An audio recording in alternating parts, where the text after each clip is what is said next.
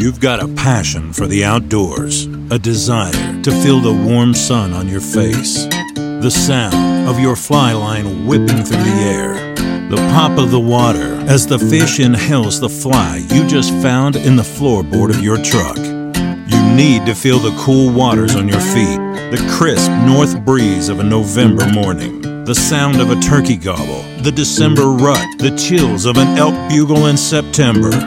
It's the longing passion to chase your obsession. This is what we share. This is what we preach.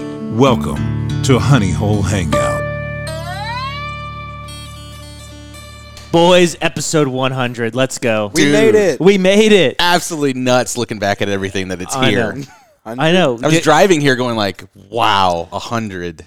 Trip 100. dig. Do what? Trip dig. Yeah, you, I don't even dude, know. I don't even It's know. amazing we've committed this long considering we have nobody that listens. hey, we're having fun. Gets me out of the house, Oh, no, away from this, honeydews. this is for us. This is just because we have a good time. And thank God for the summer of mixing, mixing because uh, a hundred different types of whiskeys is getting really hard to find. Hey man, summer mixing is Yeah. a great, a great thing. We gotta keep it going next year. That's right. Maybe And we'll uh, do Landon's favorite summer of IPAs. Summer of IPAs. oh, summer of horse urine. and pine tar. Dude, guys, Oh. awesome. Congratulations. Thanks for letting me be a part of it. But even to see it when you guys kicked off and doing it, you know, uh, in in uh, uh, Cliff's garage. It started in my garage for like three episodes. Yeah. And then we moved to Cliffs, and then we back, moved back to my back porch, and then now we're Yeah. inside the Cush We're house. living the life now. yeah, because I know. I, enjoyed being at, at Cliff's and just sitting there. And you guys, hey, Gabe, you want to jump on? I'm like, no, no, no, it's fine. And just sitting there drinking and you know hearing you guys talk stories and stuff like that. It's, oh, it's pretty cool. It's pretty cool. Yeah. Man, to see it now. Wow, hundred, Wow. hundred, absolutely nuts, boys. It is crazy. and just like a lot, I mean, just overall, I mean, the guests you guys had, the guests that, you know we've had recently, dude, it's just cool. Two So- hundred more, man. So it's my understanding, and I'm going to move quick because Ian just sent me a text message. He's headed to dinner, so we need to call him quickly. So Ian apparently got a girlfriend, and he's had one for weeks, but didn't tell us until Well, a how do you know? days Was ago. you a Facebook stalker? No, it was No. Actually, I don't even know how we found out. I just know he at some point he casually dropped, "Oh, my Um, girlfriend's I- doing this," and I was Uh, like, "Wait, what?" What? It's already like, started. Yeah, Sorry, been- guys, I've I can't do it. My I've- girlfriend has me doing I've this. been. He's like, I've had a girlfriend for a couple weeks. I'm like, what? Does she know?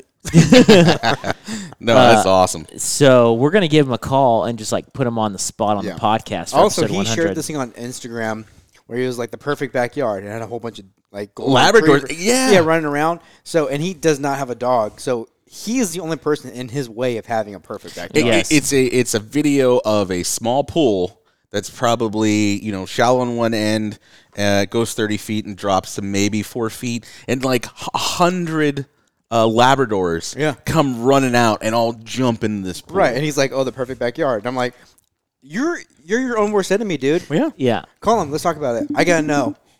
Does he have a dog? What else are you not telling us? Better pick up. Does he know we're recording? No. Okay. He's like, everything okay? Question mark. I said it's really important. You need to answer. And he's not gonna answer. He's gonna let you rot in jail. We're gonna have to say uh, this call could be recorded for content and Yeah. training purposes. Oh, he didn't pick up. Let's try it again. See what happens when you get a girlfriend? Oh, as I say to two guys that are married, three of us married. Yeah, it we says all know. Ian Scott is unavailable. What? What? He ghost you? That's what it sounds like. I wonder if it's because it's on my computer. He doesn't know what it is. He doesn't know the number. What do you say? Oh, he's he's typing. He's typing. What's I'm, he gonna I'm, say? I'm getting put on red. he's screening your calls. Yeah. Let me. uh He's Maybe gonna he's like, a- he's, he's gonna a- be like, "Why are you FaceTime me? Just regular call." He's like, guys, I'm in a pool with a bunch of Labradors. What's going on? "I can't FaceTime right now, can't. guys." in the bathroom. Ian, pick up. I'm gonna text him right now. this is urgent. You don't tell Expect nothing less from our hundredth episode, boys. Just tell him you have to call him from your computer and he has to answer FaceTime. He doesn't actually have to be on it. I said, Ian, pick up. This is urgent. I'm probably freaking him out. Good. Yeah. Hundred episodes Tell important. him, tell him you need him to come pick you up. yeah, hey, will you drive down to San Antonio real, real quick? I need some I thought we were friends. That's a true test of a friendship. I wonder. I wonder if it's because it's on the computer because it says. But No, you because told him. we hear it. You told him that we're calling. He's got an iPhone. Now, if you did that with Gabe, he'd be oh over yeah, there forever. Android for life. Exactly. He would never get it. Yeah. Yeah, yeah. He'd get it. We'd be home already this evening. Be like, hey, did someone text me or call me? Oh, while we're waiting for Ian, we are. We do have a summer mixing going on Yeah. right now. Summer mixing. What do we have today? Zach? we made a Moscow Mule. This is the first one I've ever had, and it's delicious. But you did it different, a little different. So yeah, traditional Moscow Mule is vodka, uh, ginger beer, and lime. And uh, I'll talk about my vacation to California in a couple of minutes. But when I was there, I went to an apple orchard distillery kind of place. Like they make hard ciders, but they also use their apple byproducts to make brandies and uh, flavored vodkas. So uh, while I was there, I bought the limoncello, which is like a lemon flavored vodka. And used that in a Moscow Mule, and I'm digging it. yeah, Ginger beer is not something I want all the time yeah. because it's weirdly spicy. Like the, that Yeah. ginger has like a like kind of burns your throat a little. I don't like ginger beer. It's fighting. It is fighting on, on this drink. It's fighting a little bit because you get that limoncello. If you've ever had limoncello, it's like it's like a sour head or a, a lemon head um, candy, uh, and then you you've got the the ginger beer kind of fighting with that lemon. I'm a fan of ginger beer, so this I do is too. pretty solid. Yes. I I like this. Um, I don't know. It's nice. Something different. It's, something it's different. summer mixing. Summer mixing. Doing something different Yeah. every week. yeah, I, I like the drink, although I don't like ginger beer. So it's like it's like average for me. Like I could Right. drink it, I could not. You don't need any more, but also you're not. You're gonna like, do you pour want a down- second glass? I'm like, no. I'll finish this one, Yeah, but you're not gonna pour it down the drain. Yeah. but I'm not gonna pour it down the drain. I'm probably not gonna get another one. Yeah, You know, That's just fine. kind of like Yeah, if, if given the choice between this or a whiskey sour, I'm going to go with the whiskey uh, sour. me too. But I will say that this, if it was, you know, like it's been 100 degrees outside, I wouldn't mind knocking a couple of these out. Oh, I could drink these like a hot Yeah. summer day. Kind of like the mint julep from last Yeah. week. ooh, the mint julep was good. This could That be, was good. it's going to be some bad decisions on this one. But yeah, Yeah. you know, drinking that all day in the afternoon. It's all good, man. Summer mixes has been fun. Yeah, something different, man. This is, I, I'm, I'm surprised. I mean, I never, not having a Moscow Mule before. Um, dude, it's solid. I'll uh, I will make a drink for summer mixing next week. That was a creation that we created in Belize. Yeah. Ooh. Yeah. Squirt and tequila. Yeah. So yeah, I'll uh, we'll talk about that later when we talk about my Belize trip. But uh, it was it was great. Ian's still not on? Ian said one sec. Okay. What? He putting us on hold? Yeah, on his episode? putting us- he's talking to his girlfriend or something. Okay. Oh. Hey, hey, babe, can I can I get on the call? my guys are calling My me. guys are He's calling? put all the Are they golden more retrievers- important than me? Uh, we're going to dinner, babe. We're going to Okay. dinner. Well, so then while we're waiting, we want to try. do we want to do Gabe's whiskey before we do let's, that? I uh, would well, well, like no, let's let's do it when I talk about what I've done in the summer. Let's let's keep this going. I going. just right don't Here. want the What? insane hot. oh, we're not doing hot yet. Yeah. Oh, we're not. We're not. just killing time until Ian can talk. Okay. No, this Okay, is that's the, cool. So when I was in Georgia a couple weeks ago, Mm-hmm. we, um, my dad met this guy who was who has a YouTube channel called Okay. Beach Jerky Life, and this dude, man. How did he meet him? He just ran into this So dude. like when we're when we're in this small town in Georgia, um, like my dad had that little red truck, and there's like 40 little red trucks, Oh, and so yeah, people yeah, are yeah. just like stopping by because like they're Talking the about it. exact same car from the 70s that's there, you know. And this guy was running up an order of his jerky to this outfitter in um, in Georgia, and so he was just driving through the town. He stopped by, he had his camera, and so he, out of all the people there, he stopped my dad and was like, "Hey, what's going on? Tell me a little bit about this truck." And he recorded my dad, and as a thank you for letting him record uh, my dad answering some of his questions, he gave my dad and I some flavored beef jerky that he makes. Heck yeah. And so he does YouTube. I told him we had YouTube, and we mainly did a podcast, and we like to try different bourbons. And so he gave me a couple of liquor infused beef jerkies. So this first one we are going to try is a Caribbean or Caribbean rum infused beef jerky. Did he go into detail on how he's doing it, or he just hey, it's rum infused, and I you were like, I'm sold. Yeah, he was like beef, free beef jerky. I mean, he kind of free beef jerky, and it's got booze in and it. And it's got booze in it. And Done. that's actually, I think that's exact his exact words. He was like, "It's beef jerky and it's got booze in it." I was like, "I'm done." done. Yep. So this one is uh, Cari- Caribbean rum. Again, the company is Beach Jerky Life. Uh, Oh wow, this is like it's it's soft. It's not it's not it's super. good jerky. And in every bag of beef jerky, he includes a flosser because everyone knows you get that little be- bit of. Uh, I love this beef jerky.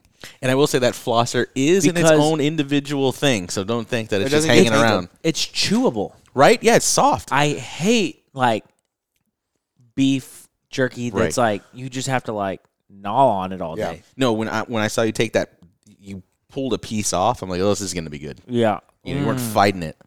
and the flavor's good. This is good stuff. Sweet, almost like uh, brown sugar, I was like, it's like Yeah. kind of like a teriyaki. like a teriyaki brown sugar. Mm. That rum's not. I'd order some of this. Yeah. yeah, that- honestly. that, rum's not heavy. In fact, the whole flavoring, it's not super heavy or overbearing. You No. you taste that it's jerky. Dude, this is. Uh, I That's could. I good. feel like I could hit, you- especially you driving around as much as you do. You can see where you have a couple of bags of these. Yeah. But Yeah. those away pretty quick. That's good stuff, man. And that beef jerky is really tender. Yeah. Very good. Dude, beef jerky life. That's the stuff, man. Oh yeah, I'd buy some of that for sure. So, that How was much the- does it cost? What's a bag of jerky Actually, cost? I don't know. Eight nine bucks maybe. That's oh, okay. It's free. No, it's on there. Twelve ninety nine. Oh, it's ninety nine. Okay. For the bigger bag. And then, I don't know. I have two small, small bags of the hottest beef jerky ever. It, that's what it says. It's not that Zach's saying it's the hottest beef jerky ever. We have It's- not tried it, and we are going to. It is on the bag. But there is warnings everywhere. And when you read the ingredients, in case you guys were wondering, Please. it has a Carolina Reaper mash, which means it is a mash of Carolina Reaper peppers, scorpion peppers, habaneros, cayenne powder, uh, pineapple juice, ghost peppers. All right. All right, boys. Ian's in. All right. We'll come back to this because I'm, I'm scared. Ian. I got two seconds. I'm at a restaurant. What's up? Hey, dude. So we're recording the hundredth episode right now. Of Oh, dude, The what's up? hangout, and we wanted to include you in the show and say what's up. What's up, guys? Hey, can you Uh, can you go in the restaurant and do a a, a, a water uh, review, Uh, just for Yeah. old time sakes? Old time I will try. It's my buddy's birthday, so I only have like ten seconds. But hey. Dude, So yeah, we uh, we got your girlfriend announcement. Would you elaborate? no, absolutely, absolutely not. Okay, and we have one other question. We Yeah. saw earlier today that you posted on Instagram that the perfect backyard would include lo- a bunch of golden retrievers in a pool. Um, Yes. My question is, did you know that you are the only person in your way of making that dream come true? That's true. I've just got to pay for the pool first. Yeah, you I could get a you- free golden retriever. you can get a kiddie pool and then get a golden retriever. yeah. This dream could be reality tomorrow. T- tomorrow, you true. gotta make this done. Yeah. Now, also, is there anything else? This is the hundredth episode. Is there anything else that you want to share to the fans, everybody listening today? uh, bass fishing on the fly isn't that hard, so stop whining. Hey, Ian, remember at the hunt this past year we did the Hottie Hole Hangout and we gave you uh, uh, we gave you a little recording and like uh, you know promoted your singleness. Uh, did that help you in getting a girlfriend? Absolutely not. And- and no, it, it is correct. I'm sorry if she hears this, but no.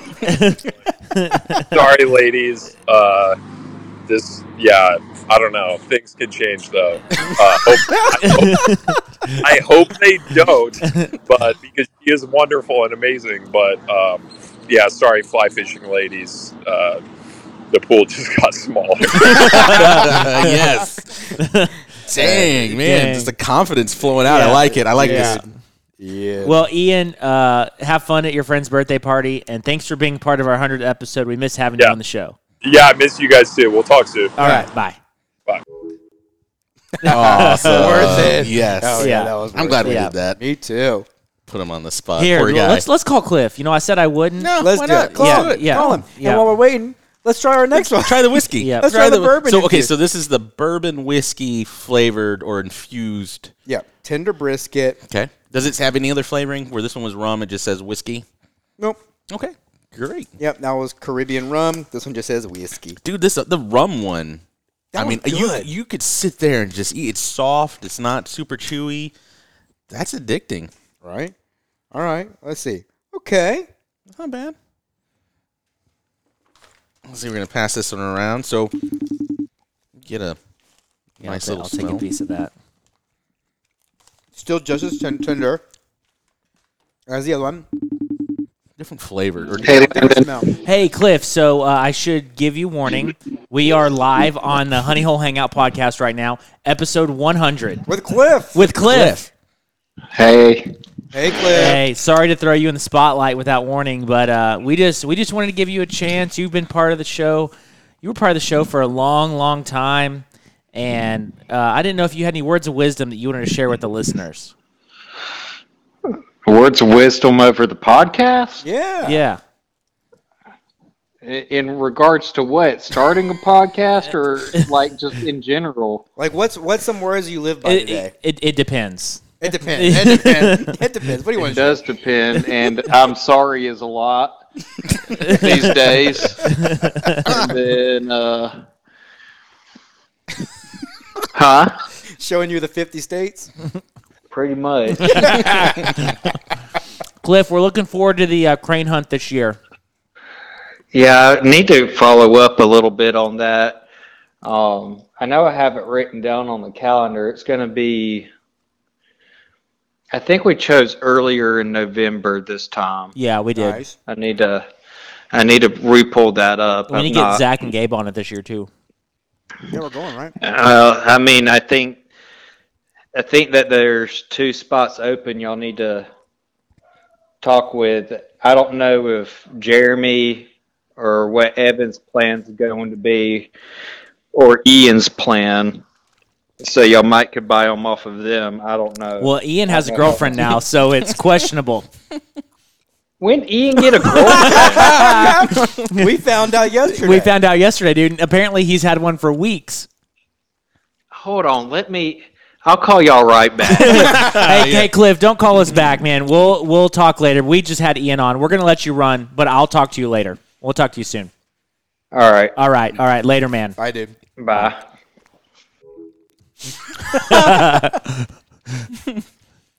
That's funny. Man, started started. Uh, I don't know. He's gonna be blown up on his call. His cell phone go? is like, I'm trying to party, guys. I don't know when can answer this. Wow, wow. This is good. This other jerky's good. It is. I think the rum is Rum better is than, better. than the whiskey. But the whiskey's good. It is. Whiskey's good. Still a little bit more uh, brown sugar flavoring to it, but I think I would still choose the rum. Yeah, it's it. You can taste a little bit more like like a smokiness mm-hmm. almost in the bourbon mm-hmm. or the whiskey. one. Both are fantastic. Yeah. If you gave me a bag, I, I would be like, heck yeah. Oh, yeah. I'd eat the yeah, I'd eat mm-hmm. both these. Oh, yeah. crazy. Oh man, these are solid. And I bet he has a whole bunch of different like crazy unique flavors too. If I you bet you're right. go. We'll post it. I'll post. We'll post it on the Yeah. on the deal. Beach jerky life. But that is awesome. It a little tag, Flosser included. And here later in the show, we'll we'll rip open this Yeah. I see hottest Landon beef picking- jerky ever. you know what? Landon's over there picking at his tea. So would you like the flosser? Uh, no, it's okay Oh, okay. because we're not done trying beef jerky. Oh, that's a good save point. it. Yeah. You know, that's a good point. Yeah, I'll save it. You know, And I don't know if I want to use the flosser after the hot because I feel like I'd just be pushing it into my gums more. You make yourself bleed and then you get that you know scorpion pepper right into Yeah. your mouth. Yeah. And just be Right into the hallucinating. bloodstream. Right. Be hallucinating. exactly. Man, that's uh, it's, I'm glad we made those two calls, and now Ian is in is getting just bombarded and Yeah. like. I Should've like, told us, I like Ian. how Cliff was like, "Hey, Should've I'm told gonna." us. I know where I'm live with you guys on a podcast right now, but I'm gonna call you right back. I gotta call in. Yeah. I'm gonna hang yeah, up. I'm and gonna. go. yeah, Yeah. yeah. oh man. They also have tequila beef jerky. Okay. And draft ale or beer beef jerky. Pass. I don't know. Tequila might be good. Might be like lime or citrusy. Yes, the You know? citrusy. Okay. Yeah, the beer one. I don't know. Yeah, I mean, I'm probably unless it's like a beer salt flavor one, which would be good. You know, it could be. Well, it looks like we're just gonna have to put an order in. And he has a bunch of exotic jerkies like, you know, shark, gator, kangaroo, python, Ooh, kangaroo. Rabbit, camel, elk, venison. So But that the elk Huh. one's pretty good. Oh, man, that's awesome. Yeah. Well, while Gabe prepares our next drink that we're gonna try, Yeah. why don't we got a we got a call from an old friend? Uh, oh, we did, didn't we? yeah, he left us a little audio recording. Yeah, we're gonna we're gonna play that. Okay, let's see. This here wood tip pickle chip giving Wood you tip. another Wood call. tip. Uh, you know, boys, it's been a while. All right, you know, like always. Okay, got things going on. All right, you know, it's been hot. All right, been hot, and I just don't move around like I used to. You know, really want to stay in the AC. All right, if I'm being honest, okay, because it's just too damn hot out there. All right, and you know the Jeep you know, she don't move as fast as she used to. So, you know, that AC in the Jeep don't, you know, it ain't working. Okay, I'll just say it. It ain't working. All right, you know what I'm saying. You've seen it. You've seen it. You know what I'm talking about. But uh, anyhow, well, boys, you know, hey, listen. All right, y'all done, y'all done uh, sent me a message. All right, and said, hey, you know, we ain't heard from you in a while. And I was like, well, you know, you know, got things going on. We got groceries to get. All right, like always, we're killing pigs. Oh, you know, we're not killing as many right now because you know they like to come out at night when it's when it's cooler. You know, and you know if 94 degrees is cooler. Okay, all right, but it is. You know, it is. It's colder. But uh, anyhow, but yeah, we're doing good, boys. And uh, you know, I'm proud of you boys. All right, I'm proud. You know, y'all done made it to a hundred episodes. Okay, a hundred episodes. I mean, who'd have thought it? Right? Who really? I mean, really, who'd have thought? Okay, all right, you know, because it was touch and go. I don't know if you boys remember in the beginning, okay, because I do. All right, you know, I remember in the beginning, you know, y'all had them games y'all would play, okay, and y'all would do like honey hole pot, uh, you know, booty points or something goofy. I don't even know. yeah, and I was pot, like, yeah. oh, Honey boys, where y'all boys from? Austin or something? You know what I'm saying? well, one of y'all are. You know, I bet he, you know, he's probably all right. But, uh, girlfriend but, uh, you know, you know what really got me? All right, what really got me was, you know, the the the whiskey. All right, I'll be honest with you, the whiskey. So, you know, kind of miss that. Y'all are doing this, uh, you know, this new thing. All right. Yeah, I'm still listening. That's right. Yeah. Oh, yeah. Yeah, y'all are doing this new thing where, you know, you drink some fancy drink. You know what I'm saying? And you got your pinky up in the air when you drink it. Summer right, no yeah, y'all gonna have to get back to, you know, just drinking some bourbon. You know what I'm saying? We just need to get back to some bourbon. You know, we honestly, you know, it'd be, you know, I- you, know, it was touch and go in the beginning, all right, but you know, you boys done all right from the start. You know, y'all deserve a hundred episodes, really. Y'all deserve a hundred because you know, y'all, you know, y'all got to the end the bourbon, okay, and y'all, y'all talked about knives, okay. I mean, ain't nobody ever heard of no Texaco knife when y'all first started, but now you do. Okay, now you do. You know, now you do, and and things are doing good. You know, things are doing good. But uh, anyhow, uh, yeah, we're doing good, and uh, I'm glad you boys are doing good. And you know, I. I, I'm gonna tell you, I miss. I think I miss that old Georgia fellow a little bit. Okay, and really just because the Southern resonates with me. All right, you know what I'm saying. And I don't know, you know, we still ain't really figured out where you boys are from. All right, but you know, y'all, you know, y'all are good, good guys, good guys. Okay, you know what I'm saying. But uh, anyhow, but you know, y'all, y'all are still, you know, y'all probably still a lot better than some of them Yankees that come down from up there. You know what I'm saying? And you know, but they're good people. They like to kill pigs, you know. And so, uh, anyhow, uh, you know, we're doing good. We're doing good. But uh, you know what? I'm proud of you boys. All right, y'all hang in there. All right, keep doing your thing. But anyhow, so yeah, that's pretty much it, boys. Pretty much it, you know. And I'm gonna get me a little, uh, get me a little scotch going here in just a minute, and uh, you know, I'm gonna go sit and listen to my pump jacks. All right, because that's what, uh, you know, that's what I, what I do at three o'clock in the morning. Okay. I mean, really, you know, you get to an age where you just kind of sleep when you want to, and you're awake when you want to. All right, you know what I'm saying? But, uh, but uh, yeah, but uh, anyhow, so uh, you know, boys, here's the deal. All right, I'm gonna tell you, uh, you know, bourbon. All right, cigars. Okay, some pump jacks. All right, and a Zeb Goat 33. That's all you need. All right. So anyhow, you boys keep it up. I'm proud of you. All right, I'm gonna, gonna get to tearing here in just a minute. All right. Okay. But uh, anyhow, well, this here's Wood Tip Pickle Chip, and you boys have a wonderful week. Oh, thanks, Wood Tip. Dude, awesome. Awesome.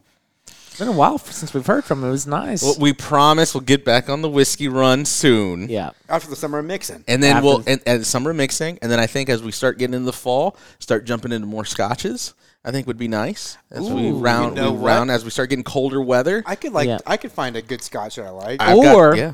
or, hear me out on this. Uh oh. I just got back from Belize.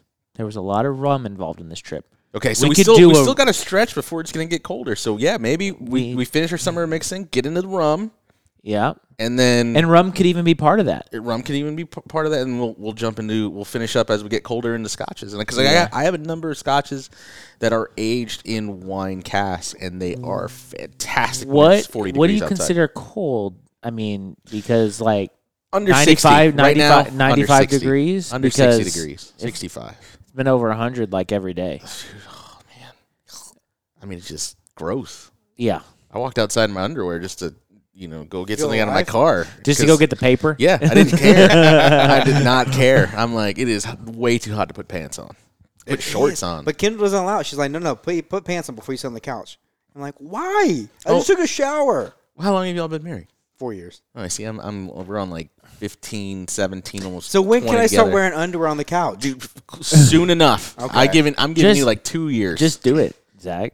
do it enough. Like just, it's almost like it. it be, you just you keep doing it. You keep doing it until one day she's like, yeah, it's fine, It's fine. and then it's fine. then you're straight. Just wear it down. Yeah, just wear it down, and then and then it's done. Or invite her to join you and be like, "See how nice this is." It every is. time, every time, but it's declined. See, how, see how nice this is? You're there. You're almost there. Yeah. AC's okay. blowing right at everything. We're good. Yeah, guys. right. Just get a fan, just blow it out. Right. Yeah. It's like it'll, it It's feels perfect. nice. Yeah. Exactly. Yeah. Shoot, it's been hot enough. You almost need to, even inside. what a joke. Yeah, so hot. Um, all right, Gabe. So we have a very special whiskey this week. We're doing two reviews, but this one's a little different, a little special.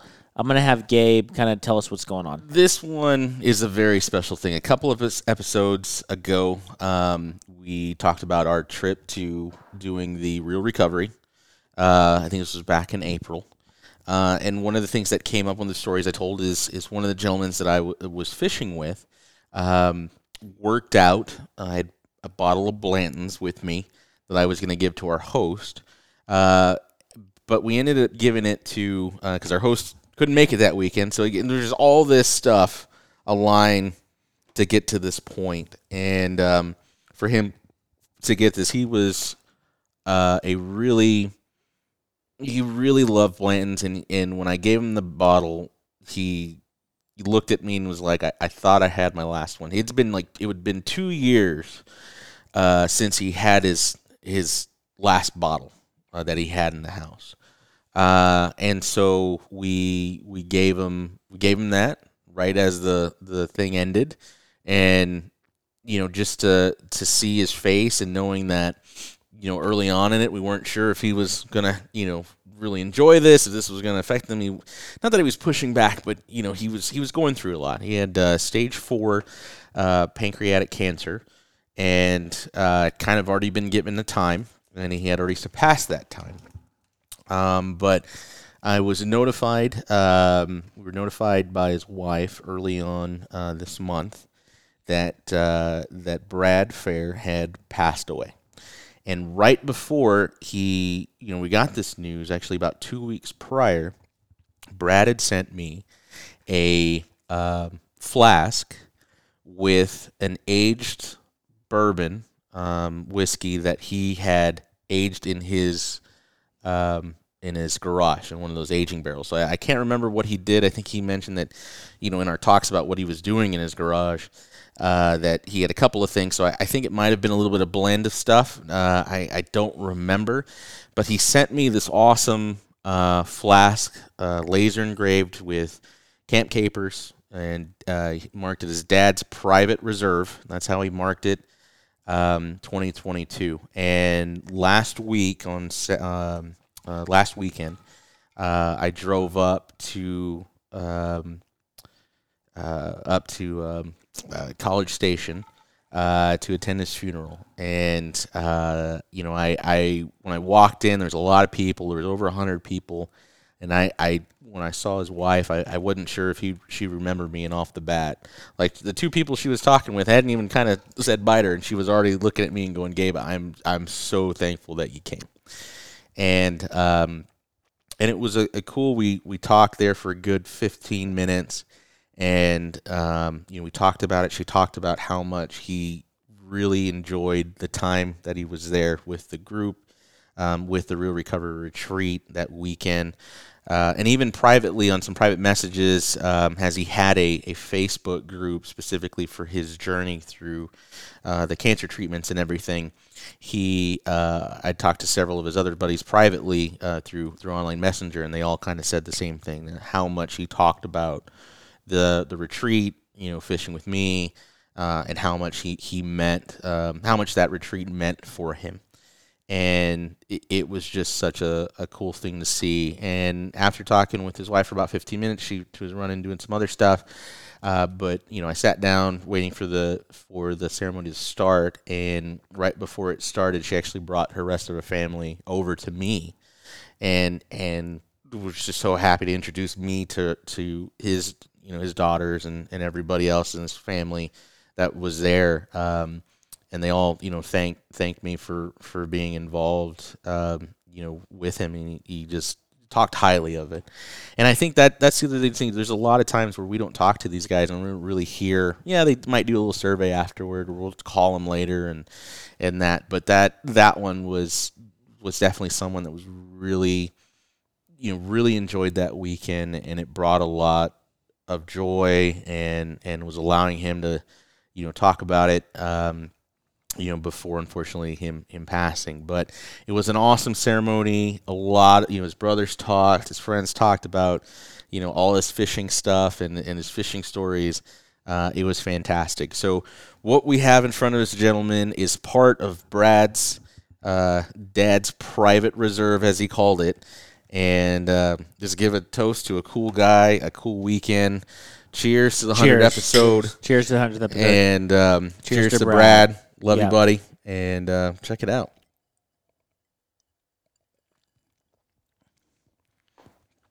It's real fruity.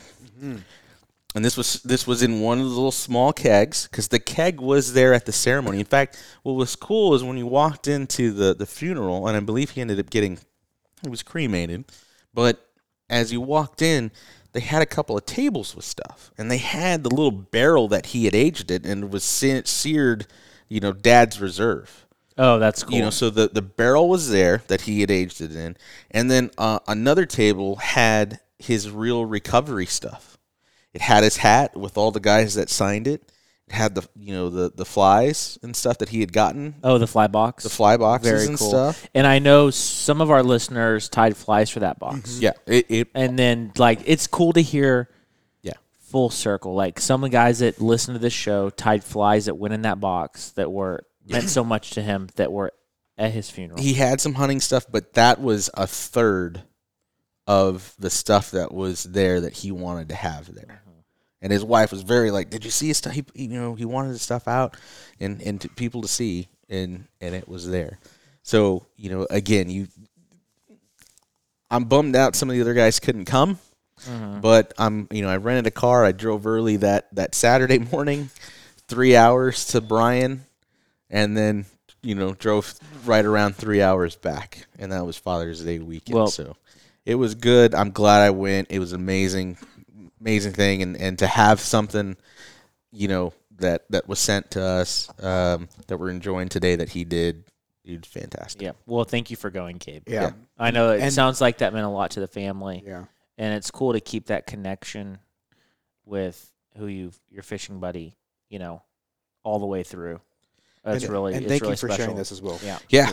No, man, this is this is cool. I mean, you can tell it's got a little kick to it. It's hot. Yeah, it's hot. it's very hot. it is. Man, I'm glad is. we didn't do the uh, hot jerky before this because that would reignite oh, no. all the heat. Yeah. No, yeah, we that would waste this. Yeah, but this is, you know, yeah. this is a, a, lot better than than Blanton's. Sorry, Brad, but this whatever you made here is pretty tasty. But yeah, it's it's got a little kick, which I don't. I'm not surprised for it being blended and aged in a in a a Texas garage because it's, it's, evaporating the water more, leaving it's hot. yeah, yeah, yeah, it's hotter weather you're dealing with, hotter yeah. temps that it's really pulling. But yeah, yeah, this is it, is, uh, it tastes good though. Mm-hmm. Like you said, it's very fruity. It's really sweet, especially in, like on that first sip. Yeah, got some legs on it. It's good a little bit of sweet in the back end, but um, not a not a bad thing for uh, for a couple little bits of jerky we've already eaten. Yeah, so no, for sure, not at all, for sure. But yeah, it was it was um it was a, a cool. You don't just want me to jump into the rest of the week? Yeah, go ahead. So that in. was that was Saturday, and I got back because Father's Day uh, was that weekend. Did you have your Father's Day? So yeah, we did. So I I it was a busy day of driving to Bryan did that. I was there for literally an hour and a half because I had to get back into town. And even driving back to town, uh, I, I, went through all the small little little towns, and I had to stop by uh, just in Round Top, Texas, is a small little small town, literally like a little. There's like a little square, and that's where the Roy- Royers Pie Haven is located, and is one of my favorite pie places in Texas in the world. Uh-huh. Fantastic. Their their pecan pie is the best I've ever had, and anytime I can stop in that little town is great. And it's also known for the fact that they have uh, twice a year they have a big. Um, what do they call that? Like where you're selling used stuff, like refurbished, you know, used stuff, um, bi- like uh, antique, like an antique Oh, yeah, show. yeah, yeah. But it's three miles long. What? It is three miles long. So when you're driving outside of town, they have these big warehouses and stuff, and and when everyone's there, I don't know how many thousands of vendors are in this thing, but it is it is cool to see when there's vendors there because people are parking the sidewalk. It is an all day, all weekend event uh, there in, in Round Top. But uh, stopped. Uh, Drove around and went home. Uh, had to get back in town because I was taking my dad to wrestling. So we did Yeah. we did wrestling again uh, towards the uh, that that late night evening in in the uh, downtown San Antonio for uh, random wrestling event in a random gym someplace that maybe only thirty people were there, but we had for five bucks you got ringside seats. And for a five dollar donation, you could buy alcohol. You can buy a drink, a, a you know can of beer. It was fantastic. So watch some wrestling. Uh, and then later in the week, I went fishing with Zach. Uh, we went out uh, to uh, Zach Harris, who was Zach on last Harris, who was on. Yeah, so we didn't we ended up, we we didn't end up going to to Austin, but we ended up going out to Boerne fishing that stretch. Had fun, slayed fish. Water was real down, um, you know, which kind of stunk. Got a really nice largemouth bass on uh, on my uh, Euro nymphing rod. You did. It was a It nice was, it was really Yeah. nice, and Zach killed it on uh, knocking out catfish. He got a couple of big cats. Nice. That was Using nice. your, your Euro nymphing technique. No, no, he was. I can't remember what he, he was tossing. I know he was dredging some stuff, but um, but yeah, it was a good day. We caught a lot of fish. Uh, once it got past eleven thirty, man, it was it was yeah, water not moving very much as much as when I took y'all. You know, we had current. There were some spots here. It was just really. Why do you rough. guys think? I don't know about you guys, but I feel like I've caught more cats, and more people have caught cats in the last month than I think I've ever seen. Yeah, I just could be lower water, just moving around. Do you think it's the heat in scavenging. lower water? That's the only thing I can think of. Probably flies are getting in front of them more with the Yeah. lower water. Yeah. Yeah. Oh yeah, yeah. That would make sense. So we it's did easier the- to access them. we did that and then uh, took the girls down to the coast so hung up at pins went to pins uh, caught a, a hooks game and uh, Nice. um, That's a you neat know, stadium. yeah it was you know nothing like having a Whataburger at Whataburger stadium it's just amazing Yep. so Ooh, you know, that sounds like a bucket list thing. Oh, it is, dude. We're sitting there eating a Whataburger, watching, Watching baseball, baseball. and and that field. I mean, you see the you see the the causeway or whatever. You see the the big bridge uh, out there in right field. I mean, it's such a cool f- a cool, cool field. So we did that. Uh, hung, hung on the beach. Didn't really see anything cool. Took the took the fly rod. Didn't do too much with it. Um, but yeah, I mean, just ate a bunch of seafood. Had a good we- time? Yeah, had a good time on the drive back. We uh, we went to Goliad. We went to La Bahia. Mm-hmm. Uh, so if you guys aren't aware of that, it's uh, it's one of the I guess places in Texas history where there was a massacre during uh, the siege at the Alamo. Yeah, the Battle of Goliad. Yeah, well, uh, yeah. Well, it wasn't really. it's- well, I guess it was kind of a battle, but y- you know they they end up surrendering and they're held captive about 100 and something 125 136 guys something like that. And then they end up being executed and massacred. Um, and becomes a little bit of the call where most people talk about you know remember the alamo. They also were screaming remember goliad remember all that. So um, and yeah, so that that's such a cool thing. And you can I was texting you guys. That's one of the places where you can actually uh, there's a four person uh, little cabin on the campus. They lock you in at night and they they turn the lights. So you have it's a little fort that you can spend the night at and bring your own food and just chill out on the property. That's is, cool. it, is it like a ghost thing, or is It it? I mean, I would think it kind of is, but but you know, it, the the place isn't too big. There's a nice there's a nice little chapel, uh, and then there's the the little main corridor at the you bring front. cots or something? uh, well, they have like bunk beds. It's just like a little suite, Okay. and uh, you know you can bring your coolers and stuff. But but when you walk out, it's just like a little fort where there's just this big you know acreage of just you, where you're walled in. You can't really jump out. Um, so it's a it's a cool thing. I think that would be a, a cool thing to do. Uh, and you just call and, and they put you. They have a calendar and they put you on and and then you show up that day and you Camp know you, out, hang, you camp or- out. Yeah. And then uh, we had dinner there. I forget. I think it's Kathy's Diner there at the at the square in, in Goliad. One of the best chicken fried steaks I've had. Uh, fantastic chicken. Not huge, just a nice nice cutlet. The the her her gravy was delicious.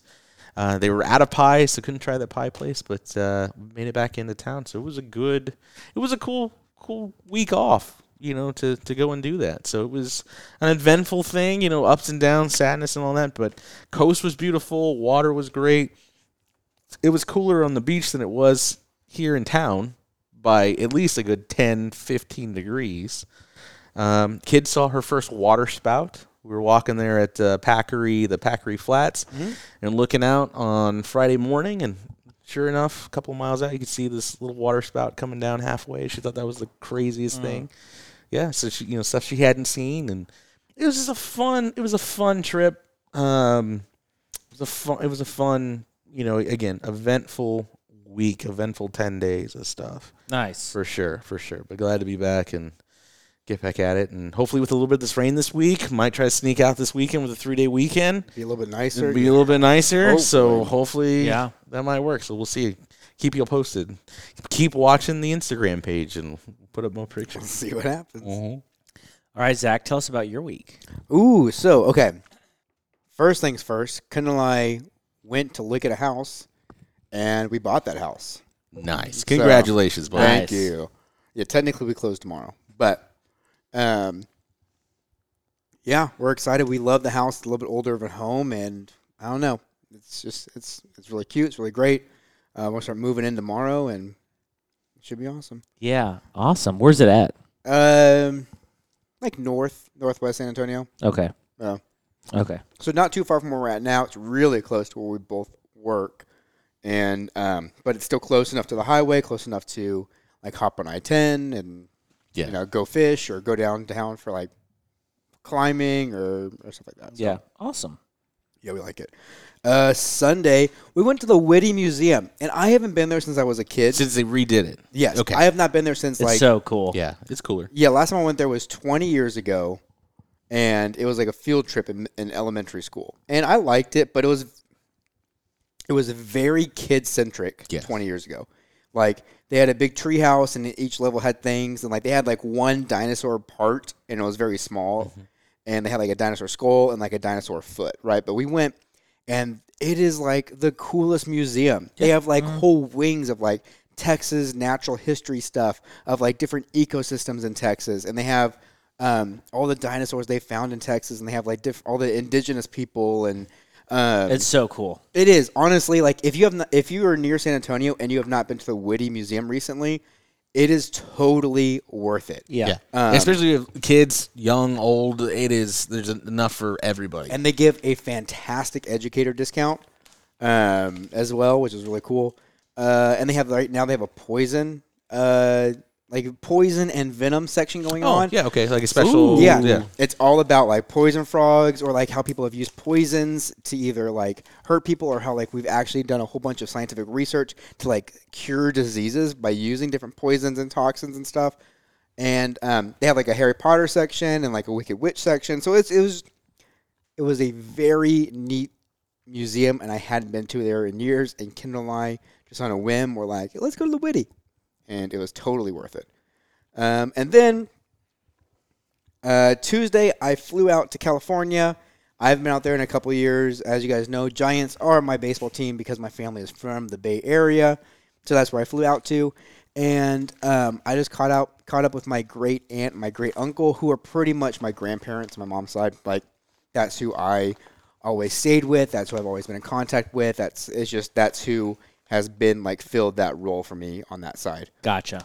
Um, and so went out there with my mom, and uh, we just kind of hung out. A lot of it was just kind of like doing a little bit of nothing. You know, we did like the old Sacramento, which is kind of like a like a little down old downtown square. They have like shops and stuff. Um, seven years ago, when my grandma passed away, I flew out there, and my mom just needed to get away for the day. Like right, it was the day after the funeral, and she was like, "I just got to drive and get out there." So we went east, more into the valley of, of California, where things start to get greener and really like pine trees, and you kind of almost get to Yosemite. And we found this. We literally just stumbled across this um, hard cider distillery place where they they have a whole bunch of apple orchards, and they're using their apples to make a bunch of different things. And it's called Indigeny, and they make a bunch of really good products. Um, specifically, their hard ciders are really good. And when we were out there seven years ago, they said, "Oh, we're making uh, brandy." They actually had the distillery going, but they weren't ready for it yet. We we were seeing it being distilled, but they hadn't actually uh, bottled anything. So my mom and I went back out there this trip, and we are like, "Okay, we're gonna try the brandy, and we're gonna get a bottle." We get there, we're trying the flight of all their ciders, and we try the brandy, and unfortunately, it was not good. It was, you know, we obviously we're more bar- Is there bourbon. a brandy that you like? So I don't know. I've only had a few brandies, and typically they're like they're sweeter. You know, Yeah, some some can get a little rough because I, I did bring that South African one that early on. yeah, yeah. Okay. I'm sorry, I did bring one of the South African ones, uh, that K KVW, I think, and yeah, they, some of them can be really good, um, and and some of them can be a little rough. Yeah, and so this one was probably more rough. They make it with apples and um, like their apple byproduct, and it just I don't know I don't know what it was, but my mom gave me this liquor. she does not like liquor at all, and she was like, "Is this what brandy's supposed to taste like?" I was like, "This is not really what brandy's supposed to taste like," you know. And so we didn't get a bottle of that, but they did have some limoncellos and stuff like that to try, and um, so I ended up buying a bottle of that, knowing that we're doing the summer of mixing. And that's how we ended up with our lemon flavored vodka to make our That, Moscow. that limoncello is is pretty good. It is, yeah. If you guys just want to try that straight, you're more than welcome. I'll to go try and- it straight, Go get. Go, go get a little bit. It's good. Um, uh, if you want to put a little bit of ice in it, because it's really good chilled. Okay. Um, but so we did that. Then we saw Jurassic World again because my my aunt she loves seeing movies and she hadn't seen that. She was waiting. How did you like it the second way around? You know what? Actually, I want to say I enjoyed it more because my expectations were low going into it. Yeah. And like I knew they were super excited, and I also knew that the first part of it was going to be kind of crazy and kind of boring at the same time, you know.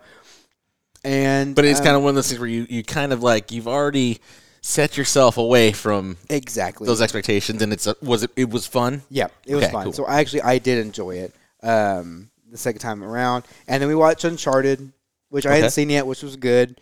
And then um, we watched Doctor Strange for my second time, the new one. Okay, I haven't seen that one yet. It's Okay. on the list. I won't say anything That's okay. outside of saying I really enjoyed it the second time. I know, like we, I think we talked about it a little bit. Landon wasn't the biggest fan of it. You did like a lot. Okay, never mind. But you're s- for sure the second time you're like, I yeah, liked I'm it in. even It's more awesome. than the first time. Okay. Yep, yep, exactly. And then, um, as you guys know, a big baseball fan. I'm trying to see all the stadiums. Mm-hmm. So the 11th stadium on my list was the A's Stadium, otherwise known as the Coliseum. Yeah. So we hop on the BART in Dublin, and then we take that. So if you guys know what BART is, is the Bay Area Rapid Transit. It's their monorail system. Okay. On that, take it in, and what's cool about the BART, literally stops right in front of the Coliseum, where you have a walkway to the front gate. Oh wow. So we got off the BART, go into the Coliseum, and my mom says she went there in 1970. No, no, like 1976, 1977, and she said it looks the exact same.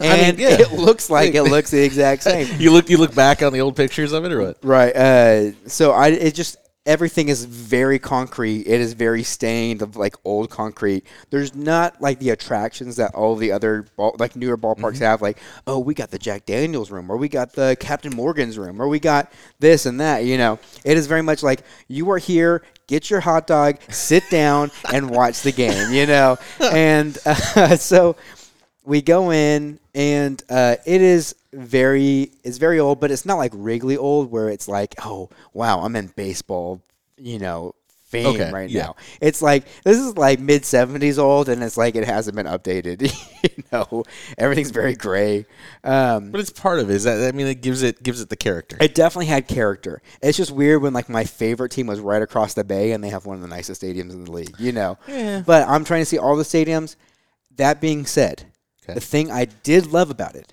is because the fans are rooting against a- the A's right now because their management is Yeah. awful.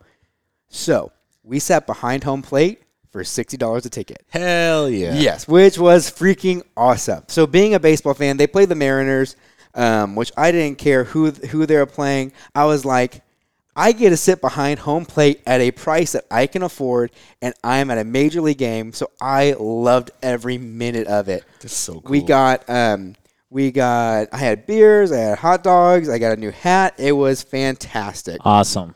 And uh, what what is funny though is that like because like only like twenty percent of the seats are actually sold, people are everywhere making sure you're in the right seat. Like Ah, if yeah, everybody's they- jumping around. Exactly. They don't want you buying like a cheap seat and coming up to the Which is even seat. which is even more so like I don't I don't like ownership. exactly. I think Yeah. that's part of baseball is sneaking out at the fourth inning and going, "Hey, there's chairs down there. Let's go." Yeah. Yeah. Exactly. That's Yeah. part of it. Yeah. And um, but uh, they were also they were the people who worked there were good because it was a hot day. Actually, it was like only like seventy eight, but we were in the like Yeah. the sun, you know. To them, it's, oh, it's yeah. And and my grandparents are older, and so they're like, "Hey, like you guys are more than welcome to go move to any shaded seat right over there, um, you know, just to get out of the sun." So they did that. But the other cool thing, what was almost a cool thing, is that the A's were eight innings into a no hitter. Oh no way. Yeah. Whoa. Okay. He was seven innings into a perfect game, but then he got a uh, a, a walk in the seventh inning. But then he was still getting the no hitter going into the eighth inning, and literally, I think he made it through the first two batters, and then he lost it. Ugh. And all because like some guy who was sitting in front of me was like, "Give it to us!" The, guy, the pitcher's name was like Freddie something. he was like, "We deserve this, Freddie. We deserve this. You could be the one to give it to us. Give it to us, Freddie." I'm like, "You don't know. We don't talk about it until it happens." Yeah, you don't say that- a word. No, You don't say a And we were close enough to where the pitcher probably heard him going, "Come on, Freddie, you can do it." You know. I'm like, we're not even in the ninth. We're in the eighth. Don't count your chickens, man.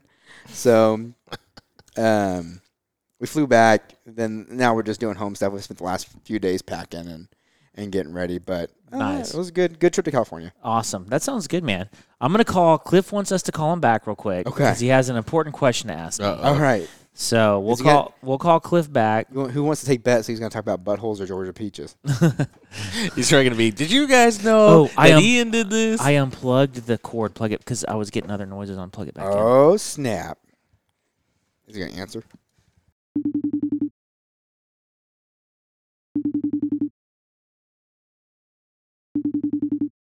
All right. I tried. If he can call, he can he can call us back if he wants. Okay. Sorry, everybody. And ca- actually, you know what? Yeah. We could mention that real quick. Uh, let's talk. Yeah, let's let's go ahead. We'll mention it real quick. Yeah, go ahead. Okay. Uh, so, in case you guys, if you are part of the GRTU leased access, we all got emails today saying that there was going to be a new system in order to sign up for your lease. And actually, this is good information to give out. So, if you are interested in purchasing a lease for um, the Guadalupe River this year, make sure you have your Trout Unlimited subscription. Uh, Membership. renewed, membership renewed by the end you know, of I, July. am kind of. I kind of don't want you to tell anybody because I got to fight for it. That's right. Yeah, they got to fight for it. Um, so do it by the end of July, and then you got to verify that on their website. and do it for two years. Or Yeah, a year well, and you a have to get through November of 2023. Yeah, you have to be covered the full amount of time that the lease is going, and then the other big thing is you have to do a. Um, it looks like a rules guideline Zoom call that'll be over in September. There's gonna be two or three opportunities. Yeah. So everybody should have got the email. It's all on there as well. But Well, maybe making some more rules will be good and cut down on the like server overload and people not being able to get stuff, and then Yeah. also making sure people are following the rules because they keep losing leases because people go out there and do whatever they want and they're not really supposed to because Right. no one was watching the slideshow.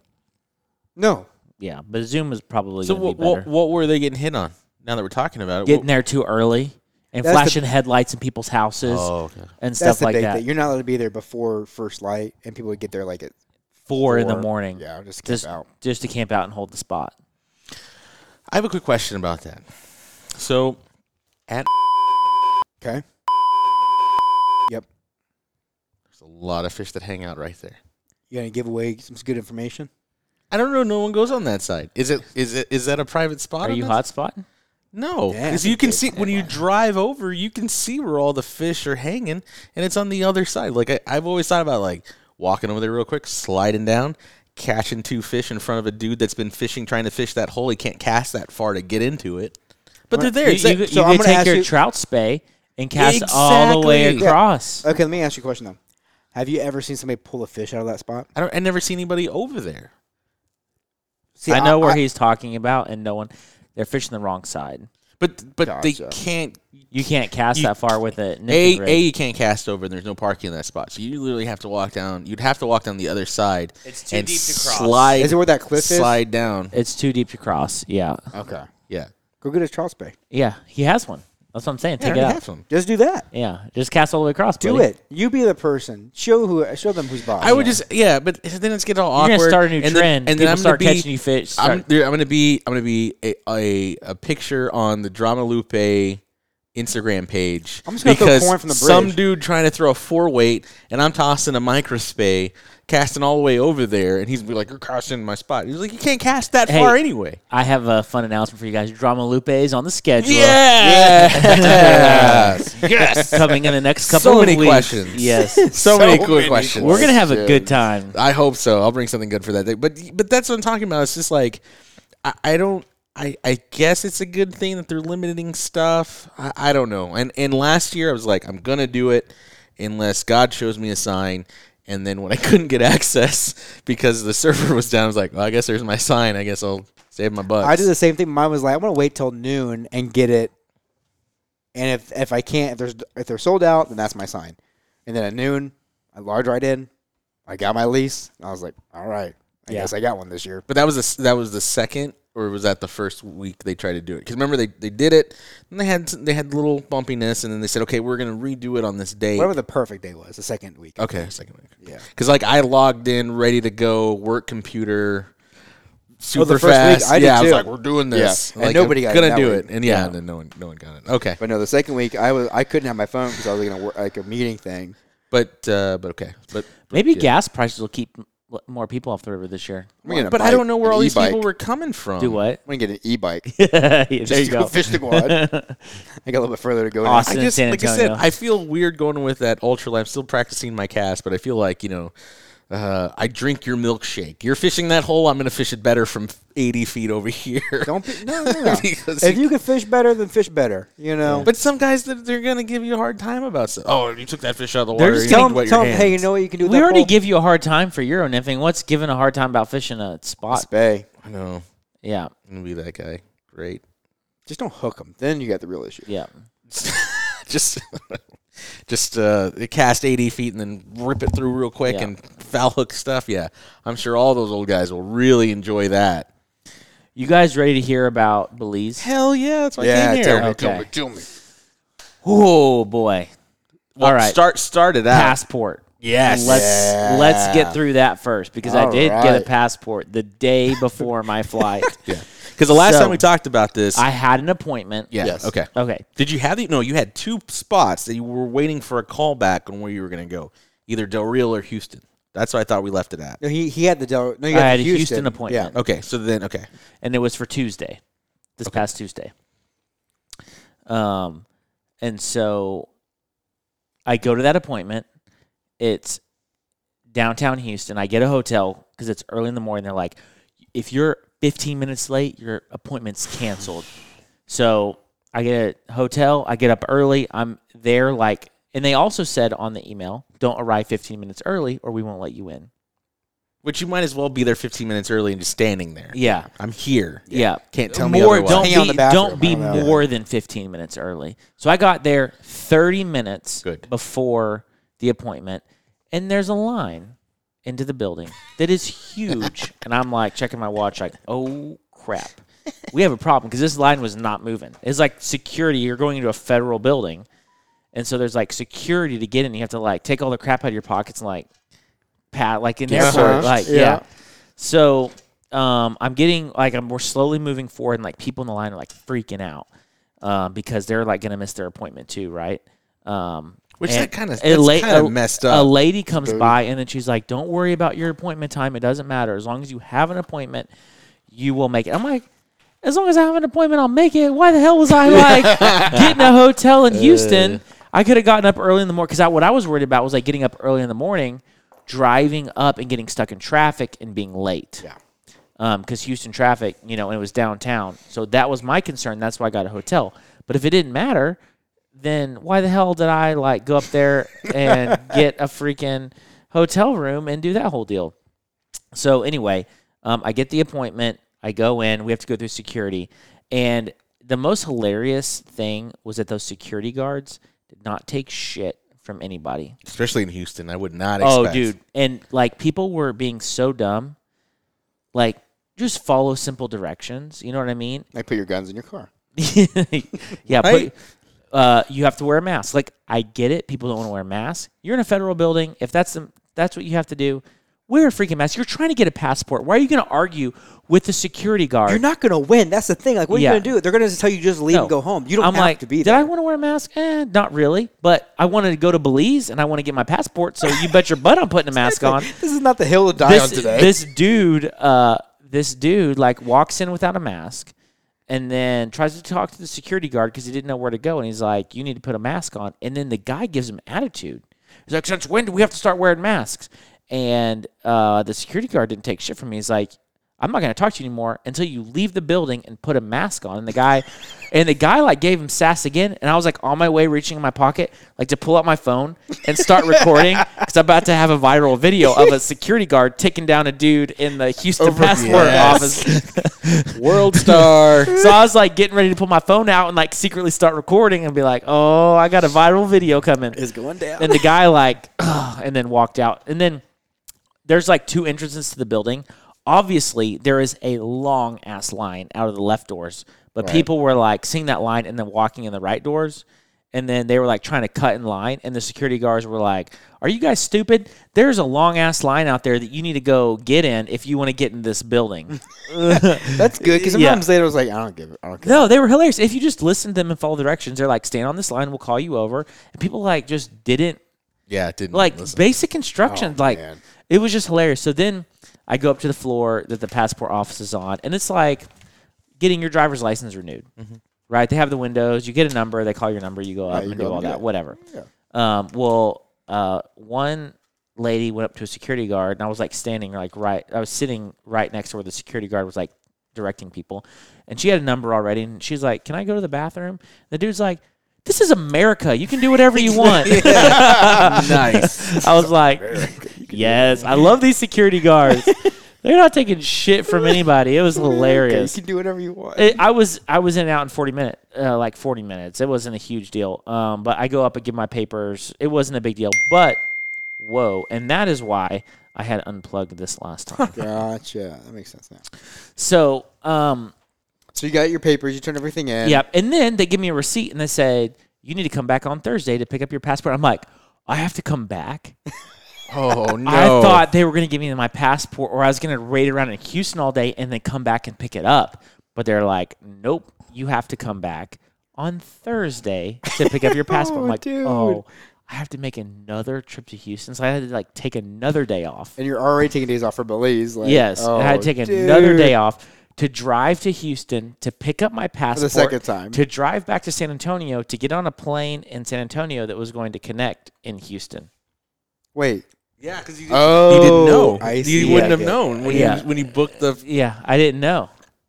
I did not know. So you you drove to Houston. Okay, Got it- your passport. it gets- drove back to San Antonio to get on a plane that flew to Houston. Well, because if he flew back into Houston and then got in his car to drive, you might as well just like, oh, I might as well just. I Dude, would have. that's great. My mentality was I would rather fly to San Antonio on the way home. Yes. because I'm going to be tired. I'm not going to want to get in a car and drive. So I'd rather do it on the front end than on the end of the trip. and Right, luckily, it's what a three-hour drive. It's not horrible.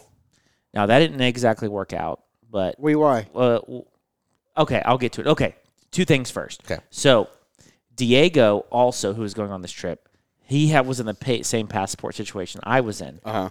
he had an appointment on Tuesday after my appointment. Uh huh. Actually, we barely missed each other on appointment times. Like I never saw him, but we were there like within 30 minutes of each other. Okay. His appointment to pick up his passport was 30 minutes earlier than mine. What? I know. He got he turned in his paperwork 30 minutes Later. later, and got a appointment to pick up his passport 30 minutes earlier. And I'm like, where is the logic? Maybe Probably last in, first out. I have no idea. You know, we get to the end of the day, and it's like, okay, we'll start processing. We'll start processing with the person who just came in, and then work our way backwards. Maybe he was even better than security guards. so I don't know. So I go pick up my passport. It's easy. I just have to hand him the you receipt. gotta, you gotta take a couple extra I- bucks in your pocket, Landon, and start Yeah. handing them out, man. Yeah, you could have probably exactly. could, you probably could have left with your passport that day, Exactly. if you were just under the Bring a table. bottle of whiskey with you. Yeah, 20 oh, bucks. Man, you're honestly, getting stuff done honestly, what I quick. think is that they look at when you're traveling. Because I had Oh, to okay. submit travel documents, and they give it to you. They tell you to come back the day before you're traveling. So, like, I think if I had a next day flight, they could have got. Because my understanding was that Oh. they could do them same day, but they can only do so many same day. And so they can only do it if, like, if you were like, I'm leaving tomorrow. They'd be Yeah. like, okay, we can get it done. today." Yes. Yeah. Gotcha. Yeah. But they'd be like, eh, you're not going to be here till Yeah. Friday, so you're fine. Yeah. But if you want to make the flight, you're going to do it. So you really have no say in it. Yeah, they kind of get you. You're they're like, Yeah. yeah, either come back or don't. Yeah. So, um, yeah, but I ran into Diego and Jose and Mike, um, and the, we all kind of went and got our mine and Diego's passport together because they were flying out of Houston, so we were kind of there at the same time. Oh, nice. So, and I went to eat with their family. It was really cool. A uh, brewery called St. Arnold's. It was really nice. Yeah. Um, so then the next day we fly out to Belize. Um, and man, we just we had a great trip. Um, It looks kind of like the trip of a lifetime. Like, from all the stuff I've been seeing. so let me give you guys the numbers for the trip, and then I'll go through like kind of what happened each day with everybody. So for the Belize trip, as a group, like an Orvis San Antonio group, um, and there were ten of us fishing. Um, there were two tarpon caught. There were four permit caught, seventy bonefish, one grand slam, and one trip slam. Meaning, grand slam meaning all the fish caught in one day. Trip slam meaning that person caught all, All the of the fish over three days. Gotcha. And so, um, and that's like the best numbers that I've been a part of. Yeah. Especially on the tarpon and permit because the bonefish are like You catch that many. you you you you just catch them. Yeah. You know. Um, but the tarpon and permit, the fact also the fact that we caught four permit and only two tarpon, like that those, numbers, should be flipped. those numbers should be. You would think that those numbers would be flipped. Right. Um. So So who caught you caught? Well, go through day by day. okay, so day one, I'm fishing with Chris, Okay. and uh, Chris's goal for this trip was to catch a tarpon. Yeah. So day one, uh, we go uh, south to they call it the channel. It's uh, I can't remember the name of the key that we fished, but it's like a long boat ride. So you get up early, get on the boat. It's like an hour, hour and fifteen minute boat ride. You go south, and that's where the big migratory fish are. Okay. And they come in and out of this channel that's down there, and so you kind of like anchor your boat up, and you're casting into a channel. Every once in a while, you'll see fish roll, and then if you can make a cast to them, make a cast to them. But a lot of it's just blind casting into the channel because the tarpon don't always roll Gotcha. but they're moving in and out of the channel. And so we pretty much fished there all day. I let Chris fish because I caught a tarpon before. He really wanted to, and I was like, I'm just going to let you fish until we, our kind of deal was until you jump a fish. right. Um, so if you hook it, you're pretty much going to jump it. At that point, you swap. it- at that point, you swap whether you land it or not, whatever. And that pretty much took all day, even uh, even to hook one. even to hook one. Yeah, that pretty much took our whole our whole day. Was he getting any chases, any follows, or he thought he had one eat. okay? um, but weren't uh, wasn't we we weren't hundred percent sure. Mm-hmm. Um, and so uh, he he hooked that fish, jumped it, fought it like perfectly. Chris is a really went into this trip like being a really good angler, so I'm not surprised like he landed his That first fish. yep. Uh, probably fought it for 45 minutes on 12 weight. Wow. Okay. Um, I know I have 30 minutes of like film, fo- like video footage, but I wasn't videoing the whole time. Gotcha. So um, I I would guess like 45 minutes. It jumped eight or nine times. Wow. Um, and then when we were trying to like get it, like actually land it, uh, you know, being the get it close to the boat, and then it's like it's like a very delicate battle at that point when you're trying to land it. Same thing with a permit. When you're trying to land the tarpon and get it close to the boat, you have to grab it, but you can't like do too much either because you don't want to like the fly to come out. So you don't want like spook it. Or, So you don't want to Okay. spook it or whatever, but you need to grab its mouth and take control. Right. So me and the guide would like reach down. There was like two or three times where we'd reach for the mouth, grab it, but it would shake free and then keep going. Yeah. That was like super nerve wracking because I didn't want to be the reason that Chris lost a fish. right. Great. Um, or the guide. You know, they they say leadering a fish counts. So pretty much if you try to grab it, Leader. um, if you try to grab the fish and it like pops out at that point, it still counts as a fish Right. Because you got it to the boat. But it's really it doesn't feel like it. No, yeah, you want to release that fish. You want to release the fish, hundred percent.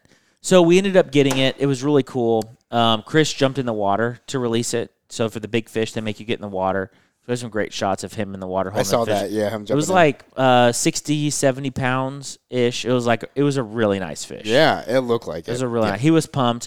And then I fished for the next hour, didn't get any bites, and then we rolled in. But for me, like going on these trips and taking people, and we've talked about on the show before, like I was more happy that he caught that fish than if I was to fish and catch that fish. Right. Because he really want he had never caught one. He really wanted to. And so for me to experience his first tarpon with him was like really was really, really cool. That's cool.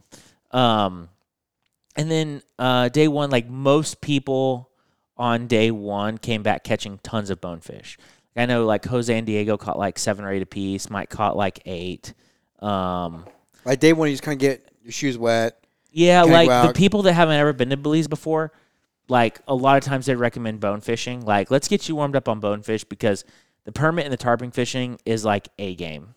Yeah, and it's probably exhausting. You can't make mistakes and like i made plenty of mistakes and i'll and i'll talk about that as we get into the other days um, but um, i know melanie and william went out bone fishing um, i know mike and jeff if i remember correctly they said that they casted in schools a permit that they pulled bonefish out of Oh, really? yeah and they were like super disappointed Because it's making you feel that line go tight. You're yeah probably like, "Ooh, baby yeah, yeah it's a bonefish. So um, that was day one. Um, oh, okay. So the first night, I got. I won't say who was doing this because I don't want to put them on blast, but this was a hilarious story. So we like every night at dinner, we just had the greatest time. We like just made up stuff and we're giving each other crap and just like having a great time. And uh, someone in our group was like, "This was before the first day, so the night we arrived." Oh man, I am gonna catch a grand slam tomorrow. Like so much confidence, and we're like, okay, like we're gonna put this confidence to the test. Right. So we're like, we're I mean, gonna. I feel like that's gonna, how I would be. Like, you can't go to Vegas not thinking you're yeah, gonna, not going to yeah. win. Right, so right. it's like, all right, we're gonna put your confidence test. We're gonna we're gonna lay a bet down. Will William offered a thousand dollars cash if he caught a grand slam, but if he didn't, uh, it evolved over time. But it started. I can't remember what the first thing was, but he's like, "No, I, I would never do that." And then it turned into, "Well, how about this? Three inch by three inch tattoo that we as the group get Oh, to pick. no. Uh-huh. We'll pay for the tattoo, Right. but you get to pick the location." Uh huh. Would not agree to it. I'm like, dude, it's a thousand dollars. Like, you're Right. so confident you're gonna come to dinner and say, I'm catching a grand slam tomorrow, but you're not willing to like take a thousand dollar bet, and Right. if you lose, you get a You tattoo, get a tattoo for free. uh, Like, for free of your that like we choose, but you know we're not gonna choose something horrible, right. You know, uh, we wouldn't do that, but something like slightly funny. Right. Um, and you get to pick where it is. So if you don't want anyone to ever see it, they'll never see it. Right. So we wouldn't do that. And then we're like, okay. And this is where the drinks come in. So uh, the drinks that we created. So it tur- then it turned into well, they have a long dock where like all the guides line up in the morning and you like go to your boat. So we're like, okay, if you don't catch a grand slam, you have to like strip down to your skivvies and you have to catwalk the dock down and back Uh-huh. and he wouldn't agree to it. And we're like, okay, you're not going to catch a grand slam if you're not willing to like Do put this on the line for a thousand dollars, then it's not going to happen. You know, it's not going to happen. So, um, anyway, we, uh, uh, I think Mike had ordered like a limeade with uh, a cherry limeade with Okay. rum Okay. and uh, it wasn't something that was like on the menu, right? And so we like we started calling it the catwalk. So they had- from this story. So they knew they had one thing, and they knew they had rum, and he just like, hey, just makes me one. like I want a- a cherry limeade with rum, and so like they made it, and we started calling it the, the catwalk. And Mariano, the bartender, he's like my favorite person that works at the lodge because every time I've been there, Mariano's like the coolest guys were like Mariano, lime, uh, cherry limeade with rum. And then we started like calling it a catwalk, and he'd be like, "What?" And we're like, "Oh, remember, it's the cherry limeade with rum." By the end of the trip, we ordered a catwalk. He knew exactly, exactly what what it was. what it was. So we're like, we're hoping that it sticks. And then that evolved on like day two or, th- or like on like towards the end. Um, so every day you could take like beers on the boat or cokes or um, they made tea or limeade, like fresh limeade. And so what I would do on the boat every day is take water, my water. They give us a water bottle and they have the big jug. So I filled up three quarters of the way with. I got limeade on the boat every day. Three quarters of the way with water, and then the last quarter with limeade. So you get like mostly water with like a little lime and a little sugar, and it was like perfect. Perfect. Keep you hydrated. Really nice drink. I drank a lot of it. It was really cool. So they had re- and their limeade was really good. And so we, I was like, you know what? I just want cut the cherry. I want a limeade with rum. Yeah. And oh, I drank once we discovered that, like cut the cherry out. I drank that the rest of the trip. Just a limeade with rum. It like was lemonade so, with- so freaking good. Yeah. And uh, we called that drink stilettos. based on the catwalk thing. And then like everyone got into it. So like we were all like drinking the catwalks and stilettos. Like our own like creations and Yeah. stilettos. on the and then the other great drink I always get is rum punch. Which is That's like, like, a, their staple. it's right? like a, a homemade fruit punch that they make and they mix it with rum. Yeah. Yeah, it's really good. They had all kinds of other drinks, but a lot of them are like coconut drinks and stuff like that. And I don't, I don't like coconut, so um, those are my, those are my go-to. So um, anyway, that was happening. We also came up with, uh, we're talking about doing a real men of fly fishing calendar, R E E L men of fly fishing, to raise money for conservation, where it's like uh, guys posing, like fly fishing. Like slightly, you know, provocative or whatever Yeah. and then we were like coming up with scenarios for like every month of like what the pose would be and all this all this was happening at dinner when we're drinking and have a good time we just we had a we just had a great time Yeah. man Oh yeah. So day two um, i fished with jeff hedges Mm-hmm. and uh, uh, jeff wanted to go tarpon fishing in the park which is north it's about an hour north and Hour by boat. hour by boat. So day one went like an hour and 15 south. Day two went an hour north. I've had really good luck in the park in the past. Jeff wanted to tarpon fish that day.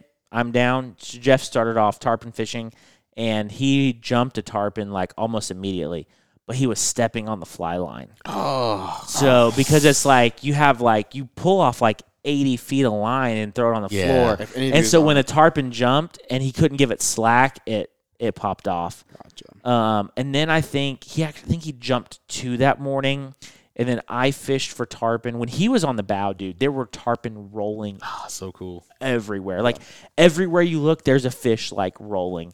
And I was like, and then when uh, he like jumped too, and then I got up there, and then like dead, and I fished for like 30 minutes, nothing. And then we decided to, uh, um, in this part where we fished was really cool. That's where so in Belize on San Pedro, the surf breaks like half a mile from the island. Okay. So the waves don't come to like the Wow. beach on the island. It's weird. Like if So you go to like India, it's just clear it- it's just still if there's wind, there'll be like ripples. ripples and wakes and stuff like that. But the actual like surf is like half a mile. You can see it, but it's weird because you'd be like sitting on the beach and then, but there's no, No- there's yeah. no, No waves. waves. And so there's the it's the second largest reef in the world is off the coast of Belize, and that's where the surf breaks. So, but when you go north to the park, you, there's actually a point where the reef meets the island, and it kind of makes this like triangle shape, and you can like fish that corner. Um, and so that's what we did. We were like right there after Jeff had tarpon fish. So that's where we go. And you're actually like on the reef. So like you're looking down and looking at like coral everywhere, fish everywhere. Uh, it was really cool. There were triggerfish over there, which I was like, oh, I want to catch a triggerfish. So I got some shots at triggerfish, but they were so spooky. Really. Like line, fly hits the water, boom, they're gone. Like I never even felt like I got a good, like I got decent casts at them, but they were just like spooky, Out. spooky, spooky. out. then there were huge, like huge barracuda. We had oh. ri- we had rigged a rod. The game plan was I was fishing for permit. Right. And then Jeff had we had a barracuda rod rigged with wire and everything ready to go. If we saw a barracuda on the reef, then I would like duck down and Jeff would stand in the middle of the boat and cast at the barracuda and do like the two hand strip. And he got some great casts of those fish. They just never Chased turned or- chased or anything. But like seeing those huge like I wanted to catch one of those like big, big, big Right. barracuda. And uh, he got some like great shots at them. Um, but that's kind of what you have to do. The barracuda, like they pop up, they move fast. You have to be quick because every other time we see them, like we don't have the rod out, the line's not off the reel. Yeah, no, it's good that you guys had a game plan, Yeah. especially being with someone that you knew that would be fine switching out. And that makes all the difference in the world. And it was weird because he had to cast from the middle of the boat instead of the bow, but it was like we're permit hunting, but if we see a cuda, Jeff can make Take a it. cast. Yeah, take the cast. So uh, he got a couple. He got a couple casts. Um, didn't see a lot of permit there, um, but saw some other. Saw some like yellow jacks and some other stuff on the reef. It was just cool to fish that reef. Then we kind of worked our way back down the beach, kind of, but not where the waves break, but just kind of down the beach. And then uh, we saw like a school of bonefish and a school of permit, and uh, got like lined up um, on the permit school, and I was making casts in them. We're like three casts in. Um, I get to eat on day two, and I broke the fish off. Oh, broke it off? dude. So what what happened was I cast in the school and was stripping, and the permit ate the fly so hard it jerked my arm jerked almost I almost dropped the rod. Like Uh-huh. it was not expecting like an eat that hard and it jerked the rod forward and then what I did instinctively was I pulled the rod back and that was enough tension to break the line. Yeah. Um, but it was crazy how hard that fish ate. Like probably the hardest take I've ever had. Right. It just like it wanted that fly and it smoked it and like ugh, I'm still like beating myself out, beating myself up about it. Um, and then you know that school kind of moved off, so we put a bonefish fly on there. Other school bonefish. Me and Jeff caught a couple bonefish each out of the school, and then uh, we went back to the tarpon spot to see if they were kind of being active again. They weren't. So then we went into the mangroves to fish for tarpon, and uh, there was this spot where there were like six tarpon, like in these like mangroves, and this is so disappointing. So I casted and like you had to get the fly way up in the mangroves, and there's like over, and you don't want to like get caught up because you don't want to spook them. But I lay this beautiful cast in there, and then my fly hits the water, and I see like seven tarpon turn on the fly and start following, and I was like, holy shit. This is crazy. Like I didn't know there were seven back there. Like I saw, kind of saw the tail of one. When I threw my fly up in there, seven tarpon turned. I strip, I strip. Tarpon goes over and eats, and I set the hook, and then the tarpon jumps, and then slack. And I'm like, what happened? What is going on? And then we pull the line. I was like, he's like, and then I pull the line in, no fly. Like l- oh. broke the line. We were fishing like 60 pound fluoro. Broke the line. So I'm thinking it must have cut the gill plate or something. Maybe I didn't give it enough slack. Maybe I should have given it more slack. I don't really know. Like it was just chaos. I was just so like amazed that there were seven tarpon like following my fly. I was like, whole, and you could see everything because we were like 30 feet Yeah, away. especially when you Yeah, can as see everything. yeah, I was like, like, holy. Come on, come on, fish. come I was like, holy smokes! And they were like mangrove tarpon, like this big, you know, not not huge fish, but like super fun. But yeah, it's super fun. I mean, Yeah. that's oh man. And then uh, Jeff gets back on the bow, and we find some more tarpon, and he jumps another one, but fly pops out as well. So we had a fun day. Broke off, I broke off a permit. I broke off a tar- I broke off a tarpon, caught a bonefish. So So you got at least I'm- you got you got one fish that second day. yeah, I'm working closer to the slam. Right. Right. Uh, all you can ask is to hook up with all three in one day, and You hooked up all three. I hooked up with all Yeah. three. Uh, day two, William caught a grand slam. yeah. Yeah. He caught his uh I mean I wasn't there, but apparently he caught his permit around twelve thirty. knocked out a bonefish right after, and then they went into the mangroves and he caught his tarpon. Um, but tiny little cute little guy. His bonefish was almost bigger than his tarpon was. Really? Yeah, yeah. But still, man, That's it's a grand grand slam, slam. baby. I guess that's what you do if you really want Uh, to just make sure you get it. You go up to the mangroves. And It just, has to be the right conditions though, because if luckily for us the tide was low, so that pushes the tarpon out of the mangroves more. But if you have a high tide, they can get way back in there, like way, and you'll never you'll never see them. yeah, So you kind of it was the right conditions for us because there was an extremely low tide while we were there. that's true. Um, and then the other, like, I think overall, the second day for most people was really tough. I know Jose went south and fished for tarpon. He didn't even have a bite all day. Um, a lot of the other guys were like just having a rough day. You know, just things didn't go well on day two Like just for most people. just missing stuff, didn't see stuff, missing didn't have the right stuff, missing stuff, didn't see stuff, miscast. You know, uh, some people had the good old switcheroo where you cast at something and then you pull out a ladyfish, or like you cast at a tarpon, you think you hooked a tarpon, but it's a ladyfish. Um, that actually happened to me on day two as well. Like So you did uh, la- I you did got a that. ladyfish? Yeah, I caught a ladyfish. I like catching ladies. I mean, They They're because they, They're rip. But when you're there, when I'm when I'm red fishing and I catch a ladyfish, it doesn't bother me one bit. I'm like, I love Yeah. ladyfish; they're super fun. This was a win. But when you're tarpon, But when you're tarpon fishing and you're expecting a tarpon on the end of the line and you see a jump and you're like, oh, it's tarpon. And then like a couple seconds later, you realize that's not a tarpon. You're like, it's a tiny little thing. um, you're like, it's not as so exciting. ladylike. It's not as exciting. Um, but day two was the rough day for most people, except for William.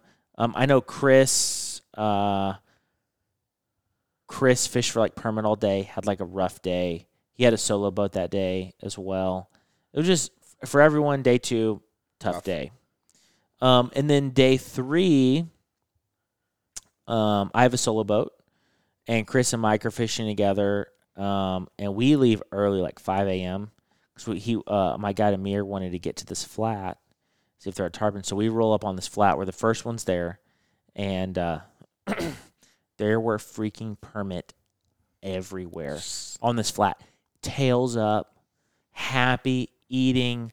Like every direction you looked, you were seeing like tails everywhere. And I was like, "Oh baby, game time! Let's get it going." Yeah. I'm like, I'm feeling good this morning. We're gonna get this done.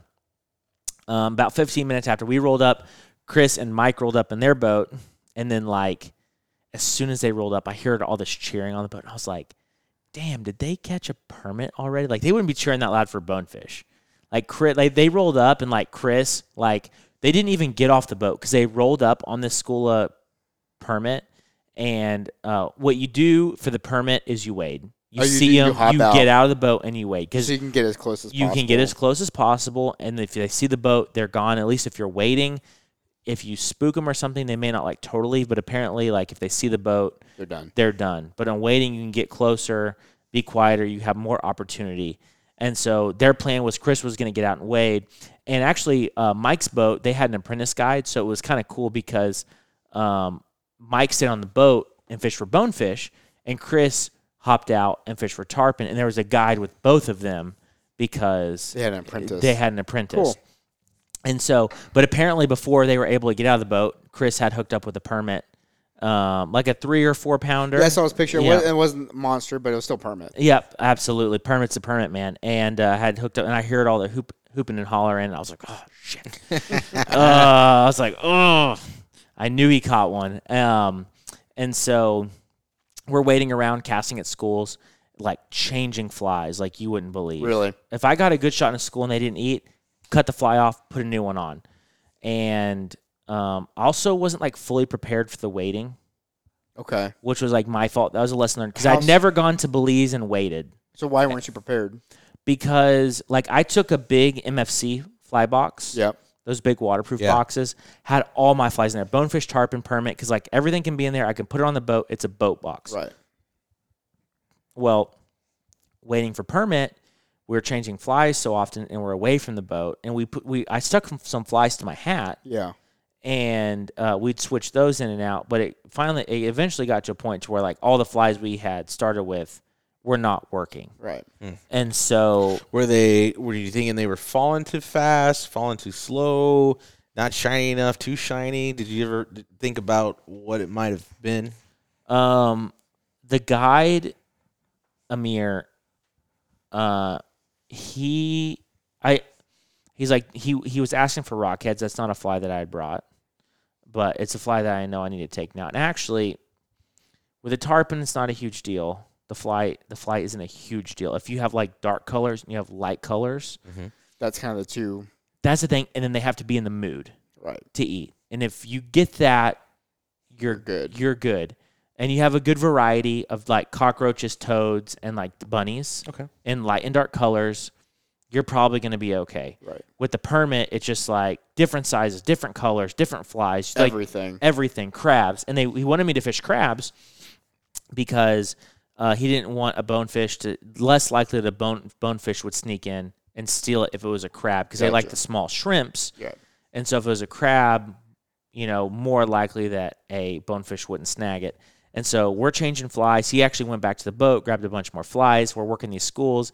I'm getting great casts. If basically if I got a great cast in a school because this flat had multiple schools on it that we were targeting. Of like a school could be anywhere from like three or four fish to like 15 fish. And the fewer the fish in the school, the bigger. The more fish in the school, the smaller they were. So we were working all these schools Right. that were around us. And dude, there were some like 30 pounders, like tail sticking out of the water like this. Yeah. And we were trying to work our way over to those, but like there were schools between us. Yeah. It's like we want to go for that one, right? But we like weren't gonna like blow out what we had Right. in order to like go. And so um, basically, what I should have done, and this is like my tip for the if you guys go to Belize, like go with like a small pack or something. Because I take a backpack on the boat, the boat box that was my gear, but I'm gonna take like a small sling pack with like spool of tippet, hemos, and like a permit bonefish box Okay. just like different varieties, different flies. That way, you're out there. You know, you can You got your stuff. you have like I would probably take a variety if I had to do it again of 20 to 25 different flies in different sizes and colors. Yeah. Um, and so because every time I got a shot at a fish, we were ch- like good shot in the middle of a school and they wouldn't eat change change flies. So we worked them for like 45 minutes, nothing. And then uh you know, all the schools had kind of worked off this flat except there was one school left. And this one school was like moving pretty quick. And so it turned into us like almost running in the water Wow. to like keep up with it and me casting why I'm running to s- to stay kept up with them. And then if I and it'd take me like three casts to get a good cast because like when you're running in the water, my line would get tangled on my rod. Like I just wasn't prepared for this, right? My line would get tangled on my rod or get tangled on my reel, and I couldn't get the line far enough. And then there was like a diagonal breeze, and so they were moving this way and the diagonal breeze was this way. So it was hard to keep my fly in front of them because we were like, we were the here's a school, here's us, and we're moving like this. Gotcha. And we wanted, we're trying to catch up and get around to this side so we could get a better. So I was here with back here with a diagonal wind going this way, trying to cast over here. And it was just difficult. But every time I got a good cast in the school, Amir would change flies. Why we were running? Like we were literally like running, and he's like cutting it off with his teeth, tying a new fly on, handing it to me, cast, cast, cast. I would cast, get a good this. We, uh, dude, when we were, eventually I hooked a permit, and when I looked back at the boat, dude, it was like a little dot. like we had run, and the thing is, like we had started going, let's just say west when we started but this school at the end moved east. So we had like worked away from our boat this way, and then we ran Cross the bo- oh, yeah. uh, this far, and then look back, and the boat is so far away. Yeah.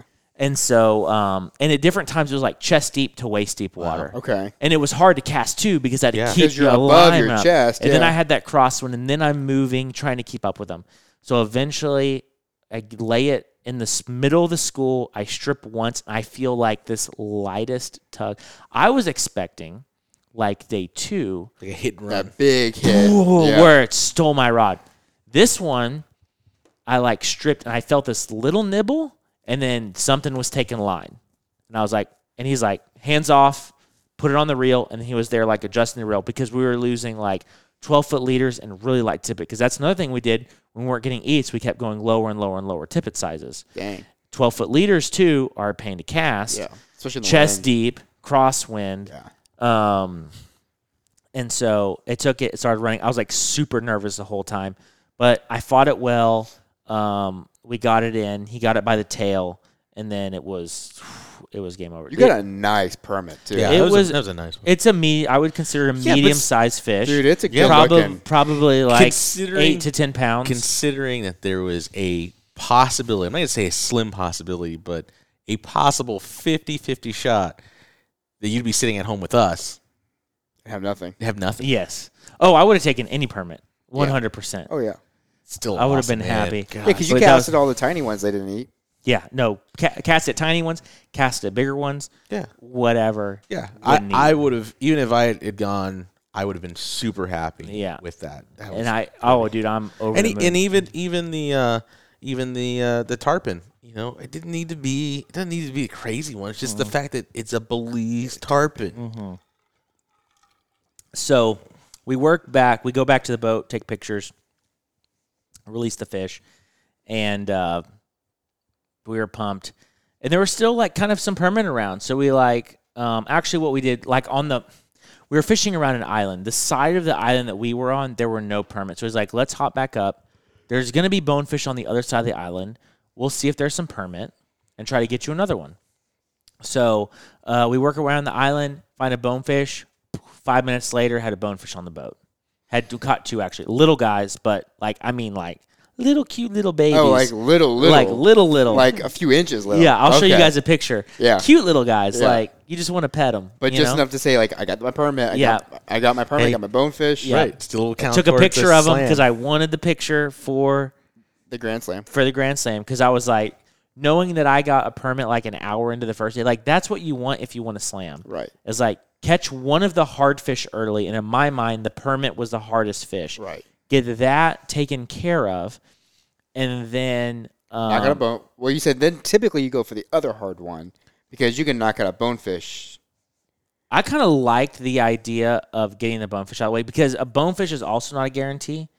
And he's like, and he was like, we're gonna catch a bonefish on this island because they're here and like there was nothing else around us. Gotcha. It's Get like it done and then go to where the tarpon are Yeah. and just hope for the best. So caught two bonefish, and then Chris and Mike were on the other side of the island. Chris was working another, trying to get another permit as well, and then Mike was Mike was actually casting at a school on the boat.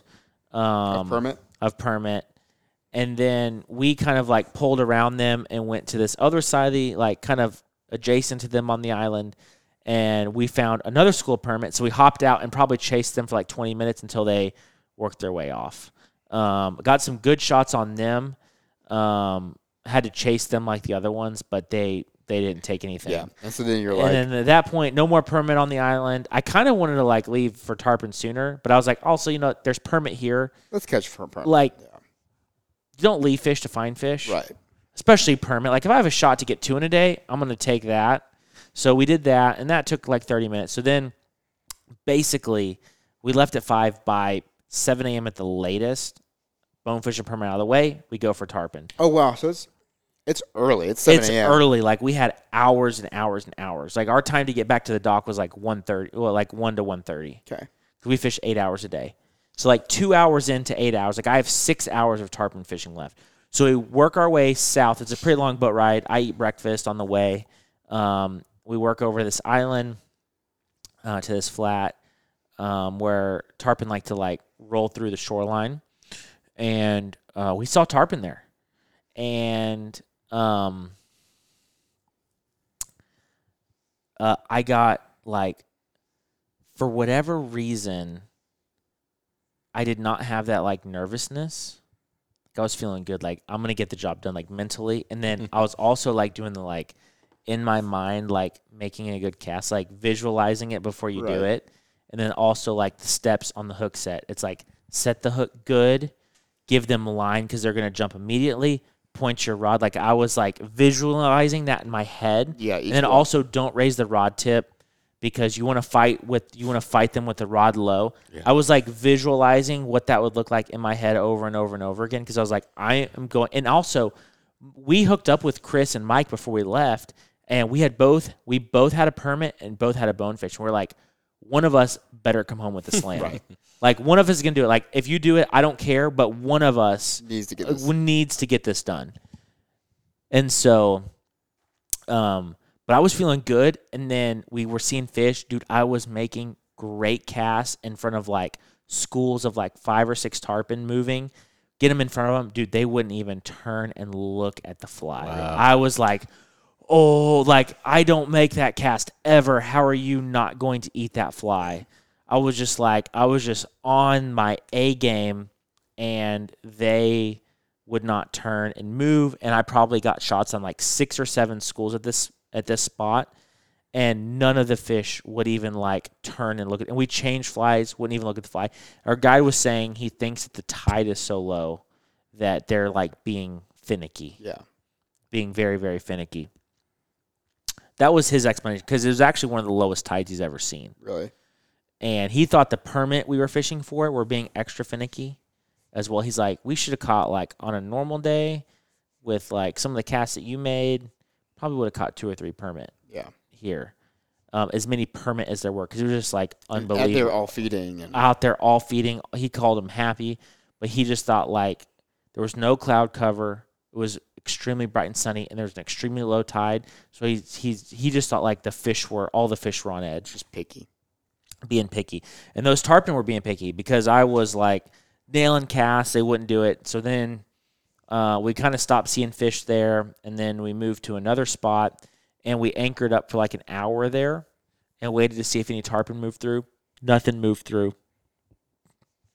And then his last spot was like half a mile from the lodge. And uh, he's like, I always see fish rolling here. It's probably our last good opportunity. So we go over there and we're waiting around like 30 minutes. We don't see anything, but pretty much we're by the lodge. So we're going to spend the rest of the day there. Right. And then all of a sudden we see some tarpon moving towards us. I'm like, oh, get rid- you know, make a cast, make a great cast. None of the fish turn. It's like, ah, shoot. I'm like, man, really like today I'm on my A game and I'm not even gonna fish to turn on my fly. And then like at the eleventh hour, um, another group of fish rolls through. I make this great cast. Fish turns on it, and uh, uh, it ate the fly. And when I pulled back, because it was moving straight towards us, I didn't get a good hook set. Um, I felt like a little, and I wanted to set it again, but it immediately jumped, so I gave it slack. So I I hooked it, but it was like Not a good hook set. not a good hook set. You really want to like Yeah. jab them, Yeah. Got it. and it jumped, and I gave it some line, and the hook popped Flew out out, on the yeah. jump, and I was like, oh, that. Was, and by that point, it was like basically one o'clock, and I was like, yeah, it's not gonna happen. Yeah. That was my that was my opportunity. Right there. But I don't think. Uh, yeah, I, I know that like I didn't feel that like solid hookup, but I also you can't pull you can't set the hook while it's jumping. Right. You have to give it slack or it's gonna come out. So um, I felt like I did the best thing that I could there because my plan was if it landed with the hook in its mouth, I was gonna hook set it again a when it was in set. the water. Yeah. But I never got I never got that opportunity. I never got that opportunity. Um, so we rolled back to the lodge and uh, fell very, very short of a grand slam. It was a little sad, but I caught a permit. I'm I mean, I pumped. get, Dude, get- got the permit. Yeah, permit. you got caught, the a, you caught a permit. permit, and and even just the adventure Yeah. of getting your stupid your uh It was a cra- It was a crazy day. It was awesome. pass, yeah, your Yeah. passport, man. That's so cool. And then Chris got back, and Chris's story was opposite. They were seeing tons of tarpon, but Chris said like he had like nervous fever Really? for the grand slam. Really, you got the And he, he's like he had the shakes, and he was just like blowing shots. Really? dude. I, I've That's- I've had that with ducks, and I've had that with some other stuff. It is even just like a stationary pig. But it's the biggest pig you've ever It's just- seen, yeah. and you, you, dude, you're You just can't help it. Yeah, you, you can't stop It's- it. yeah. You're Everything you shaking. do is shaking. Oh, yeah. dude, I know. So I, I feel the pain. Yeah. I get that. Oh, just make me feel. I, I I feel like I'd be in that boat where every tarpon I would see at that point, I'd just be. He also went to this place called Savannah Flats, which I fished a couple years ago. It's hard to, dude. It is like I asked Chris what his favorite place he fished on the trip was. He said the Savannah Flats, where he went for tarpon on that last day. It is like the most beautiful flat you've ever seen, and you basically anchor up. It's so like crystal clear that you can see tarpon from like 200 yards away coming in. That's crazy. It's just it's just crazy. And he was like, it was so cool to see tarpon like 200 yards away, and you just wait for them to come to you. Yeah. Um, and they're they're bigger fish than what I was chasing. The fish that I was chasing were, you know, 15, 20 pounds. The Okay. fish of the Savannah Flats would have been like probably equivalent to the fish that he caught in the like channel, sixty to seventy. like pound fish. 50 to 70 pound fish. So definitely bigger fish that he was casting at.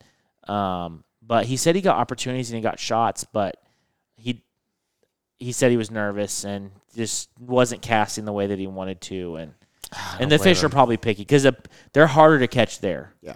because they're just because the water's so clear, they're finicky. They can see everything. They can see everything. Um, so Chris also did not get a grand slam, but Chris did trip slam. Yeah. So, So he caught all three over the course. on his first trip to Belize, that's awesome. He earned it, deserved it, one hundred percent.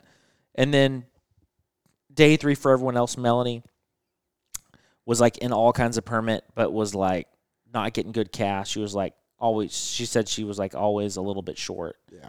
Um, but again, she was like, and she's not. She's shorter than me, and she said chest deep, like casting casting a ten Up, weight, yeah. like real high, like trying to get the distance, but you don't want to get too close to him because you don't want to spook him off. And uh, she said she had a rough day. Uh, Jose and Diego, the last day, I think, caught some bonefish. Jeff caught a permit on the. Okay, last so I was going to ask who the fourth person was. Yeah, Jeff was the fourth person. He caught a permit on the last day, and then he caught a bonefish. I think he was uh, on the verge of a slam as well. Yeah, nice. Yeah. Um. But man, the the slam thing is hard. Like you get it. Like I got it in my mind. I wanted to do it, and I felt good about it. Um. But also, like if you go look at their board, because they give you, they have this board where they put plaques of everyone that catches a slam, and it's not like as many plaques as you would think. But still, it's like you're picturing. It's like again, it's like Yeah. I feel like I'd walk in and be like, "Man, my name would look cool on that thing." Yeah. you know what I mean. And for as, as much trips as you've done Yeah. like that, I can't imagine didn't have a little bit of confidence, cockiness coming in and be like, "I got this." Now, had Yeah. um, had No, no. William ever M- slammed and- before? No, and William had never caught a permit, never caught a tarpon. Oh, Wow. Yeah. Yeah. So, but William is also an A plus tier angler. And Caster, man, his casting Yeah. is fantastic. Yeah, caster. Like he can make the shots. Like whatever shot they asked him to do, You could do it. he was- could do he it. was getting it. Whereas me, like some scenarios, like I'm like I can't make that shot. Yeah, I'm. ki- I feel like I'm the. I would say I'm like a No, he's I'm like the what is it? The Jim Furyk of if, of if casting. Williams like if it Williams looks ugly. I can get it out there, but it's gonna look a little Uh, weird. Exactly. Williams He'd be like, "Yeah, you know how to cast. if Williams an A plus, I'm a B minus. You know, I got some work to do. Um. So, but no, I felt like, like I told you guys, like I felt good and confident on the last day that I was gonna get it done. It was making great shots. It just like, um, it it didn't come it didn't come together. So, um, but so is life. Um, but I still have that challenge to push for. But it's hard to get like all the stars to align to make Yeah. it happen because it takes a lot of luck and it takes skill, being prepared um, to to pull it all together. I'd also like to catch like I'm kind of like into permit now. Like I get it because it's an exhilarating, frustrating rush of like all kinds of emotions, right? And then you finally catch, and you're like, holy crap! I kind of see what the hype is about, and then I can like picturing like one of those big thirty pounders. Like if the if that like eight ten pounder took me on that kind of ride. Can I imagine? Imagine, Imagine them, catching a yeah. ten pound panfish, Yeah. yeah. Oh, so cool. like that body shape, right? But they just scream like there are. Uh, imagine a ten pound, pe- ten pound panfish on an open flat where they could run as far as they want in any direction. Yeah. Just screaming line off the reel. Yeah. No, it was crazy. It was crazy. That's cool. Um, One day. but yeah, it's, day. we I think as far as like numbers go, it was like a great. Every we all had a blast. We're all joking around the whole time. Even other people that were staying at the lodge, we had a blast with them. Um, uh, the staff was great. It's always the only downside is they have that uh, sargassum grass. Oh yeah. Yeah, and so like it didn't smell great. It's this. I don't mind if it's there, but if you're getting stuck on line a lot of times, It, too. it wasn't even that. It was more like at the lodge, like you couldn't because the grass was there. There's not a lot of fish around the dock.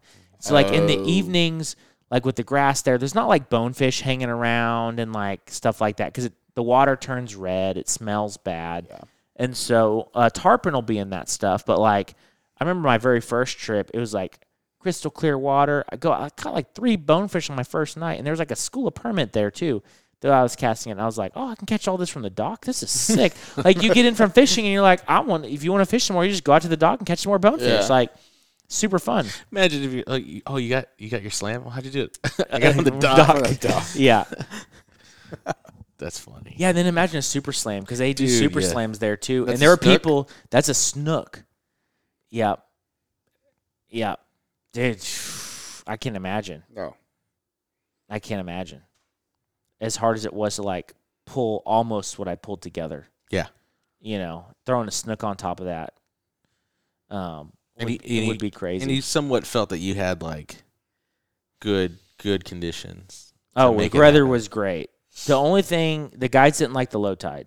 They were very concerned. Really? Like every guide I was with every day was like, "Man, the low tide." I they're like, "I've never seen it this low." God, I wouldn't I wouldn't want to hear that. 'Cause It's like taking a deep sea trip where they're like, oh, I should have been here yesterday. Yeah. Should've Man, should have been here yesterday. But we had good weather, right? Because you could have a great tide, and then Yeah. like it could be raining all day. Yeah, so like you just you just never know what what's gonna happen, and it still worked. I mean, we all caught caught fish. So, um, and then the last day we went snorkeling as well. We got back. Me, Diego, Jose, and Chris went snorkeling. Nice. It was fun. We went to the reef. We went to this place called Mexico Rocks, dude. There were fish everywhere. Really? Oh, dude, like everywhere you looked, all different kinds of fish, like all kinds of different coral. Um, just like really, really, really cool. Um, you just just laid on the top of the water, just like just looking around, like big stingrays, big barracudas swimming around. Um, and then that was the first spot. And the second spot we went to was like this underwater cave, but the cave spits out fresh water. oh, So that's kind of cool. Yeah. And then the cave was like 20 feet down, so you could like dive down and like look into it. But at the cave, there was a school of permit there, like big, big permit. And Chris got on video. One of the permit went down in the grass and ate something, and then was spitting grass out of its mouth. Really? Yeah, it was cool. That's and neat. dude, like I got from like me to you to like some of the permit. And I'm like, Really? okay, so you guys are gonna let me like swim up next to you snorkeling. Yeah. But when They're I'm gonna- fishing for you, you're gonna haul ass across a flat, and I have to run to that's, keep up with you. That's where you needed that mini reel or that mini Yeah. that little Oh, yeah, mini yeah. fishing. Right. no, Chris actually would, took a fly rod, like put it on the boat, and like you can't bring that because it's sn- it's uh, snorkeling only. Mm. It's protected from fishing. Gotcha. That reef is so. Um, where we went, so they wouldn't let him bring it because he was like, "If there's tarpon there, I'm gonna cast," you know, because he's still trying to get that slam. Yeah. Um. Don't tell me how to live my life. I'm getting yeah, it. Don't tell yeah, me. yeah. I'm getting a beer bottle and some lime and a line and I'm throwing it out there and making it happen. Um, but we got all kinds of footage, so there'll be like videos coming out on Instagram, That's and cool, I'll just have man. to have to go through it all and pull. I don't know what I'm doing with my life. Doing anything fun. I need But- to go do cool stuff. Definitely going back. We were already talking about that earlier. We're gonna put something together and go back because everyone that went was like, "We want to come back and do this again." So we'll get something put together and invite anybody who wants to come to come down. We'll just get at the lodge booked out and just have like one big honey hole. That'll be our expo Yeah, convention. The honey hole, Convention. That's cool. Yeah. Down honey Belize. hole vacation. Honey Ooh. hole. The honey hole vacation. Everybody come on down to the honey hole. Yep. Um, Make it happen. yeah, you guys t- have any questions you about? too can miss a permit. That's Yeah. Do you guys have any questions about like the Belize trip? Anything y'all are curious about? No, man, it's just like I've heard people go. I've tied some fish, or tied some fish. I tied some flies for a buddy who went a couple of years ago, and the only thing he didn't get on that fly was a tarpon. But then again, there's no way he would have landed a tarpon on that fly. Both tarpon, the tarpon I broke off and the tarpon I jumped were on Chase's tarpon game changers There you that he tied for me years Really? ago. Yeah. Yes. Yeah. Yeah, what I the the winner that I I tied him up like two dozen worth of stuff, but it was basically like a crazy Charlie, but without the lead eyes or without the bead chain eyes, and we used the plastic dumbbells. But for the top, uh, for like the I don't know you, how you would call that instead of those top feathers, I used um. Oh yeah, that was that picture. that Landon showing a picture of the of everyone signing the hat and the num- number of fish on that trip too. That's pretty cool. Uh, but the the top part was tied with uh, EP fiber, so you got the floating aspect of it, so it still rode hook up. And he said it just got got tar- his his perfect, permit off the bat with it. Basically, he opened up the fly box and gave it to the to the guide and be like, "What what are we? What am I throwing?" And the guide's like, "That one." And you know, got his got his bonefish pretty quick, got his permit real quick. Just didn't get the the uh, tarpon. Obviously, on, on that side, you're not gonna land a tarpon on that side, Yeah. but he said it was just awesome, and that that's just it's just a different species, different water. You know, you're on vacation. You're at you know you're at a cool a cool uh, you know setup. Man, it's on the list. It is on the list. Have you guys? There was a guy that caught a grand slam. and I don't think it was in Belize. It may have been in Belize. He he made three casts and caught a grand slam. What? Three casts. One cast at a permit, one cast at a bonefish, and one cast Had he at a done it before? Oh, this dude like crazy good angler. Yeah. Like multiple grand slams already. Uh, okay, so Yeah. Yeah. Which is probably just I like, guess that is the next step after you Yeah. get a grand slam. It's like okay, let's do it on three casts. yeah, but but you I know, couldn't imagine the permit though, dude. Like I could see the bonefish and I could see the tarpon. Yeah. If, if you wait for a good opportunity, you can't just do everything that you see. You have to be patient and wait for the right opportunity. Um, I, want to say that duck hunting for me really curbed the shakiness, and I don't get as shaky now when I see big deer or or you know big hogs or anything. Because with with ducks, all of a sudden, the boom, they're there, and you you're, ready zero to to sixty, right? So I'm sure once you you you rip the the band-aid off that first slam, the second one probably comes a lot easier. You're just kind of like, okay, no big deal, nice cast. You know, you're not thinking too much of it. Man, so we um, at the bar, they have like hats all over the wall where people like catch a grand slam. They'll sign their hat that they were wearing and they'll donate it to the bar and they hang it up at the bar. Well, I donated a honey hole hat for our group and uh, wrote like Orvis Antonio and then wrote the numbers of fish. So 70 bonefish, four permit, two tarpon, one grand slam, one trip slam. And everyone in our group signed it. And then at the back of the hat, we put re- the real men of fly fishing uh, for the calendar, just as like an inside joke. and then uh, everyone signed it, and we uh, hung it up. It would have been funny if you guys already passed out months. You're Mr. May. I also you're Mr. signed- June. So okay, let me ask you guys a question. They they were saying like people in our group, and then some other people from the lodge were like, "Dude," they were telling me that I look like Post Malone Kind of without without the, that Yeah, tattoo. tattoos. The Yeah, way your hair that. is right now, kind of kind of messy. It Yeah, I does. c- I I, can get can that. see it. Totally. Okay, you guys can see it. Because Yes. I was like, uh, I could I see don't it. know. I could see Yeah. it. But they were calling me Posty agree. the whole Posty. trip. Yeah, Honestly, for Halloween, you should put you should get the tattoos and just like put them on. yeah. Yeah, you can do it. And then where don't need apparently much. he performs in white Crocs, I'll get a pair of white Crocs and then like some crazy shirt do he it. wears. Done. Yeah, Make it happen. go to Olive Garden. And drink. What's this? Is, it, Coor- is it Coors Light? Bud Light? Yeah, Coors Light. Yeah, Coors Light. Coors Light. Pretty, yeah. yeah. pretty sure it's That's Coors his Light. thing. Yeah. Yeah, just do that.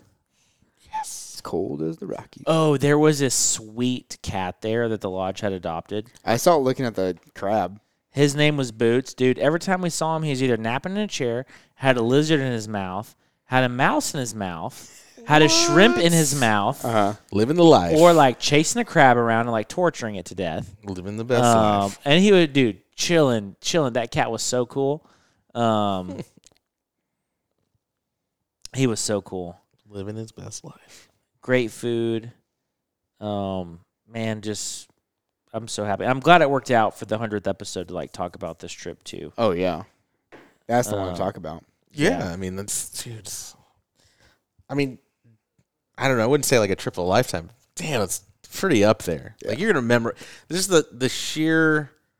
Dude, I got a permit. This is like my first permit. This is like Yeah, but again, that couldn't is happen. That almost didn't happen. That I had to drive overnight, spend overnight in Houston to get yelled at by the by the security guards. Yeah. just to make this thing happen. Our flight from Houston to San Antonio got oh, so I'm gonna back up.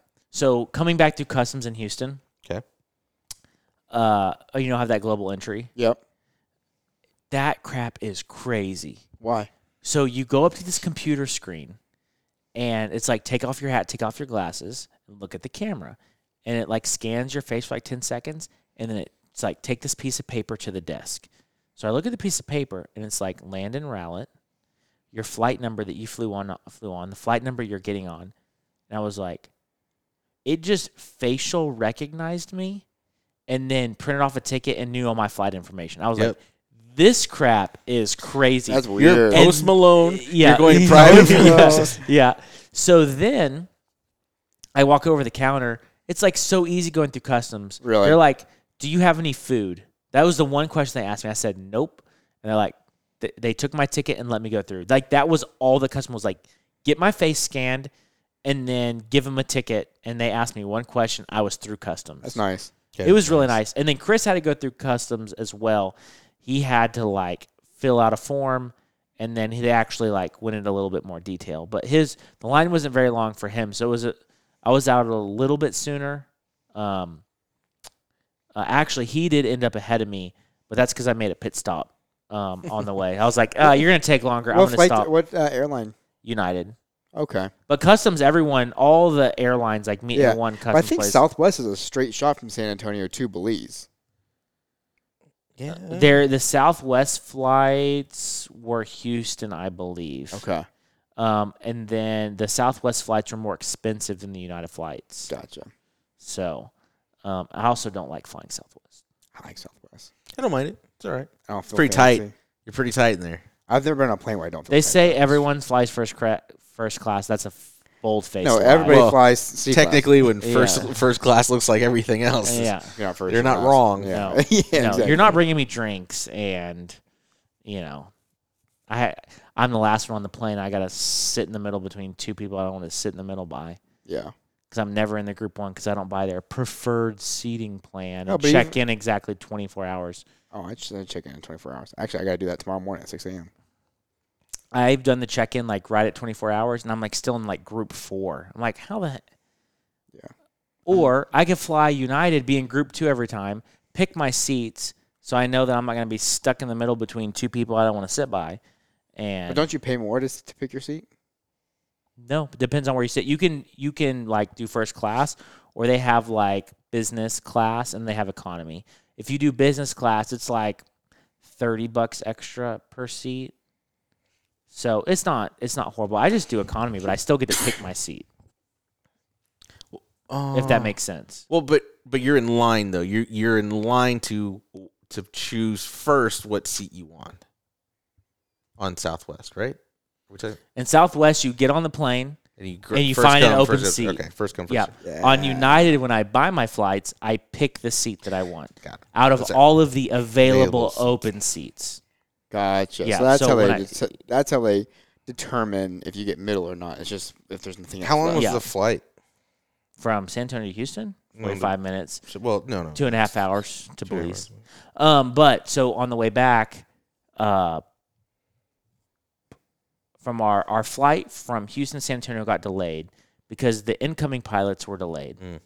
So like two hours. Okay, whatever. It's a flight delay. So then we get on the plane, and like we're pretty far. We're like pretty much in the back, not on the back row, but we're pretty far in the back. And this girl's like in the bathroom, just like puking her brains out. Yeah, no. partied up. Yeah, sh like puking her brains out. She's like coming in and out, and then this guy like across the aisle from me is getting pissed off because they won't take off because she's not sitting in her seat Mm-hmm. because she keeps going to the bathroom. Dude, this this went on for like four or five minutes. This guy was like livid, Oh, I'd be telling the flight attendants like, Get "You her need off." to kick her off." I'm like, "All right, like we can kick her Got off." Got monkeypox on this plane. Get her off. I'm like, you can. I'm like, you can kick her off, but dude, she's like in there, like you could hear like vomiting her brains out. Like, why don't you just like let her finish? Just give her a break. Like, be a little polite. Um, so that was kind of annoying that that guy was being like, I get it, like I want to get home too, but like if I was in the bathroom puking my brains out, do you want me to like puke in the bathroom, or do you want me to puke all over you as I'm walking by because you they didn't let have me finish? barf bags. Yeah. Give her, you know, And give her a bag. Uh, so we got in super late, but overall, it was a good trip. Very, very good trip. That's all that matters, man. That's so cool. One day, one day. One day. Yeah. I'm just gonna go. Dude, you can go fly to Belize from San Antonio for 350 bucks right. Oh my god, don't tell me. For 350 bucks, that's not how much I paid. Yeah, one. I mean, one way. 350 one way, 500 then that coming back. Oh, okay. So it'd be 850 in total. Yeah, I paid a thousand. yeah, okay. Total. Yeah, but I used to pay three to four hundred dollars round trip. That's crazy. Like, Well, but there uh, strikes, the pilot strikes, they're canceling stuff. It, uh, yeah, it makes sense. yeah, So maybe in two years, it's all done. yeah. Two years when we go back, We go back. longer trip, baby. Agreed.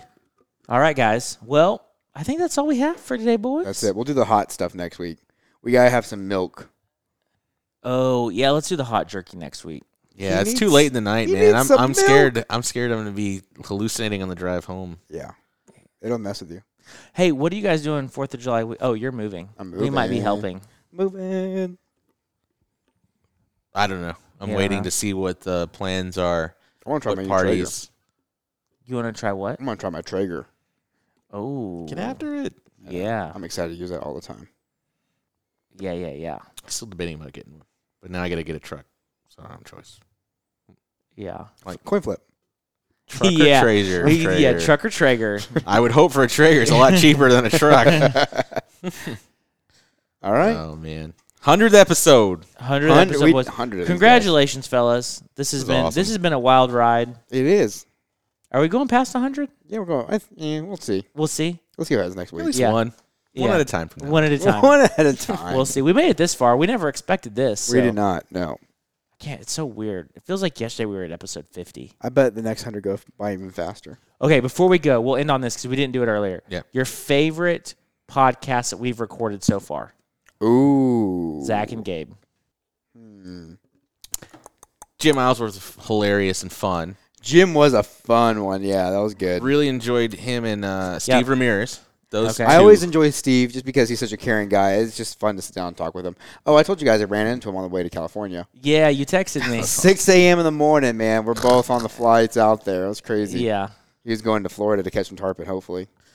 Uh, who else was on there? Um, uh, Kevin Hutchinson was hilarious. That was Yeah. that was a fun. His stories are always. I like were the always- episode with Benny Blanco Benny Blank was really Yep. good. because he was just like, number one, he's Yeah. a superstar, and then number two, he's like so passionate Yep. about the Florida fishery, and like you could tell in the way he talked how much he cared and how big of a deal it was.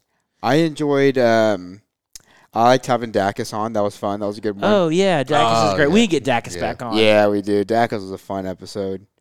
Uh, yeah, I mean, we've had a lot of good ones. Tom Rosenbauer was fun. Uh, let's see. I like Graham. Graham was a was a fun episode. Oh yeah. Oh, and Nate. I, I liked. I really liked having Nate on. Nate's gonna come on again soon. Nice. Yeah. Good.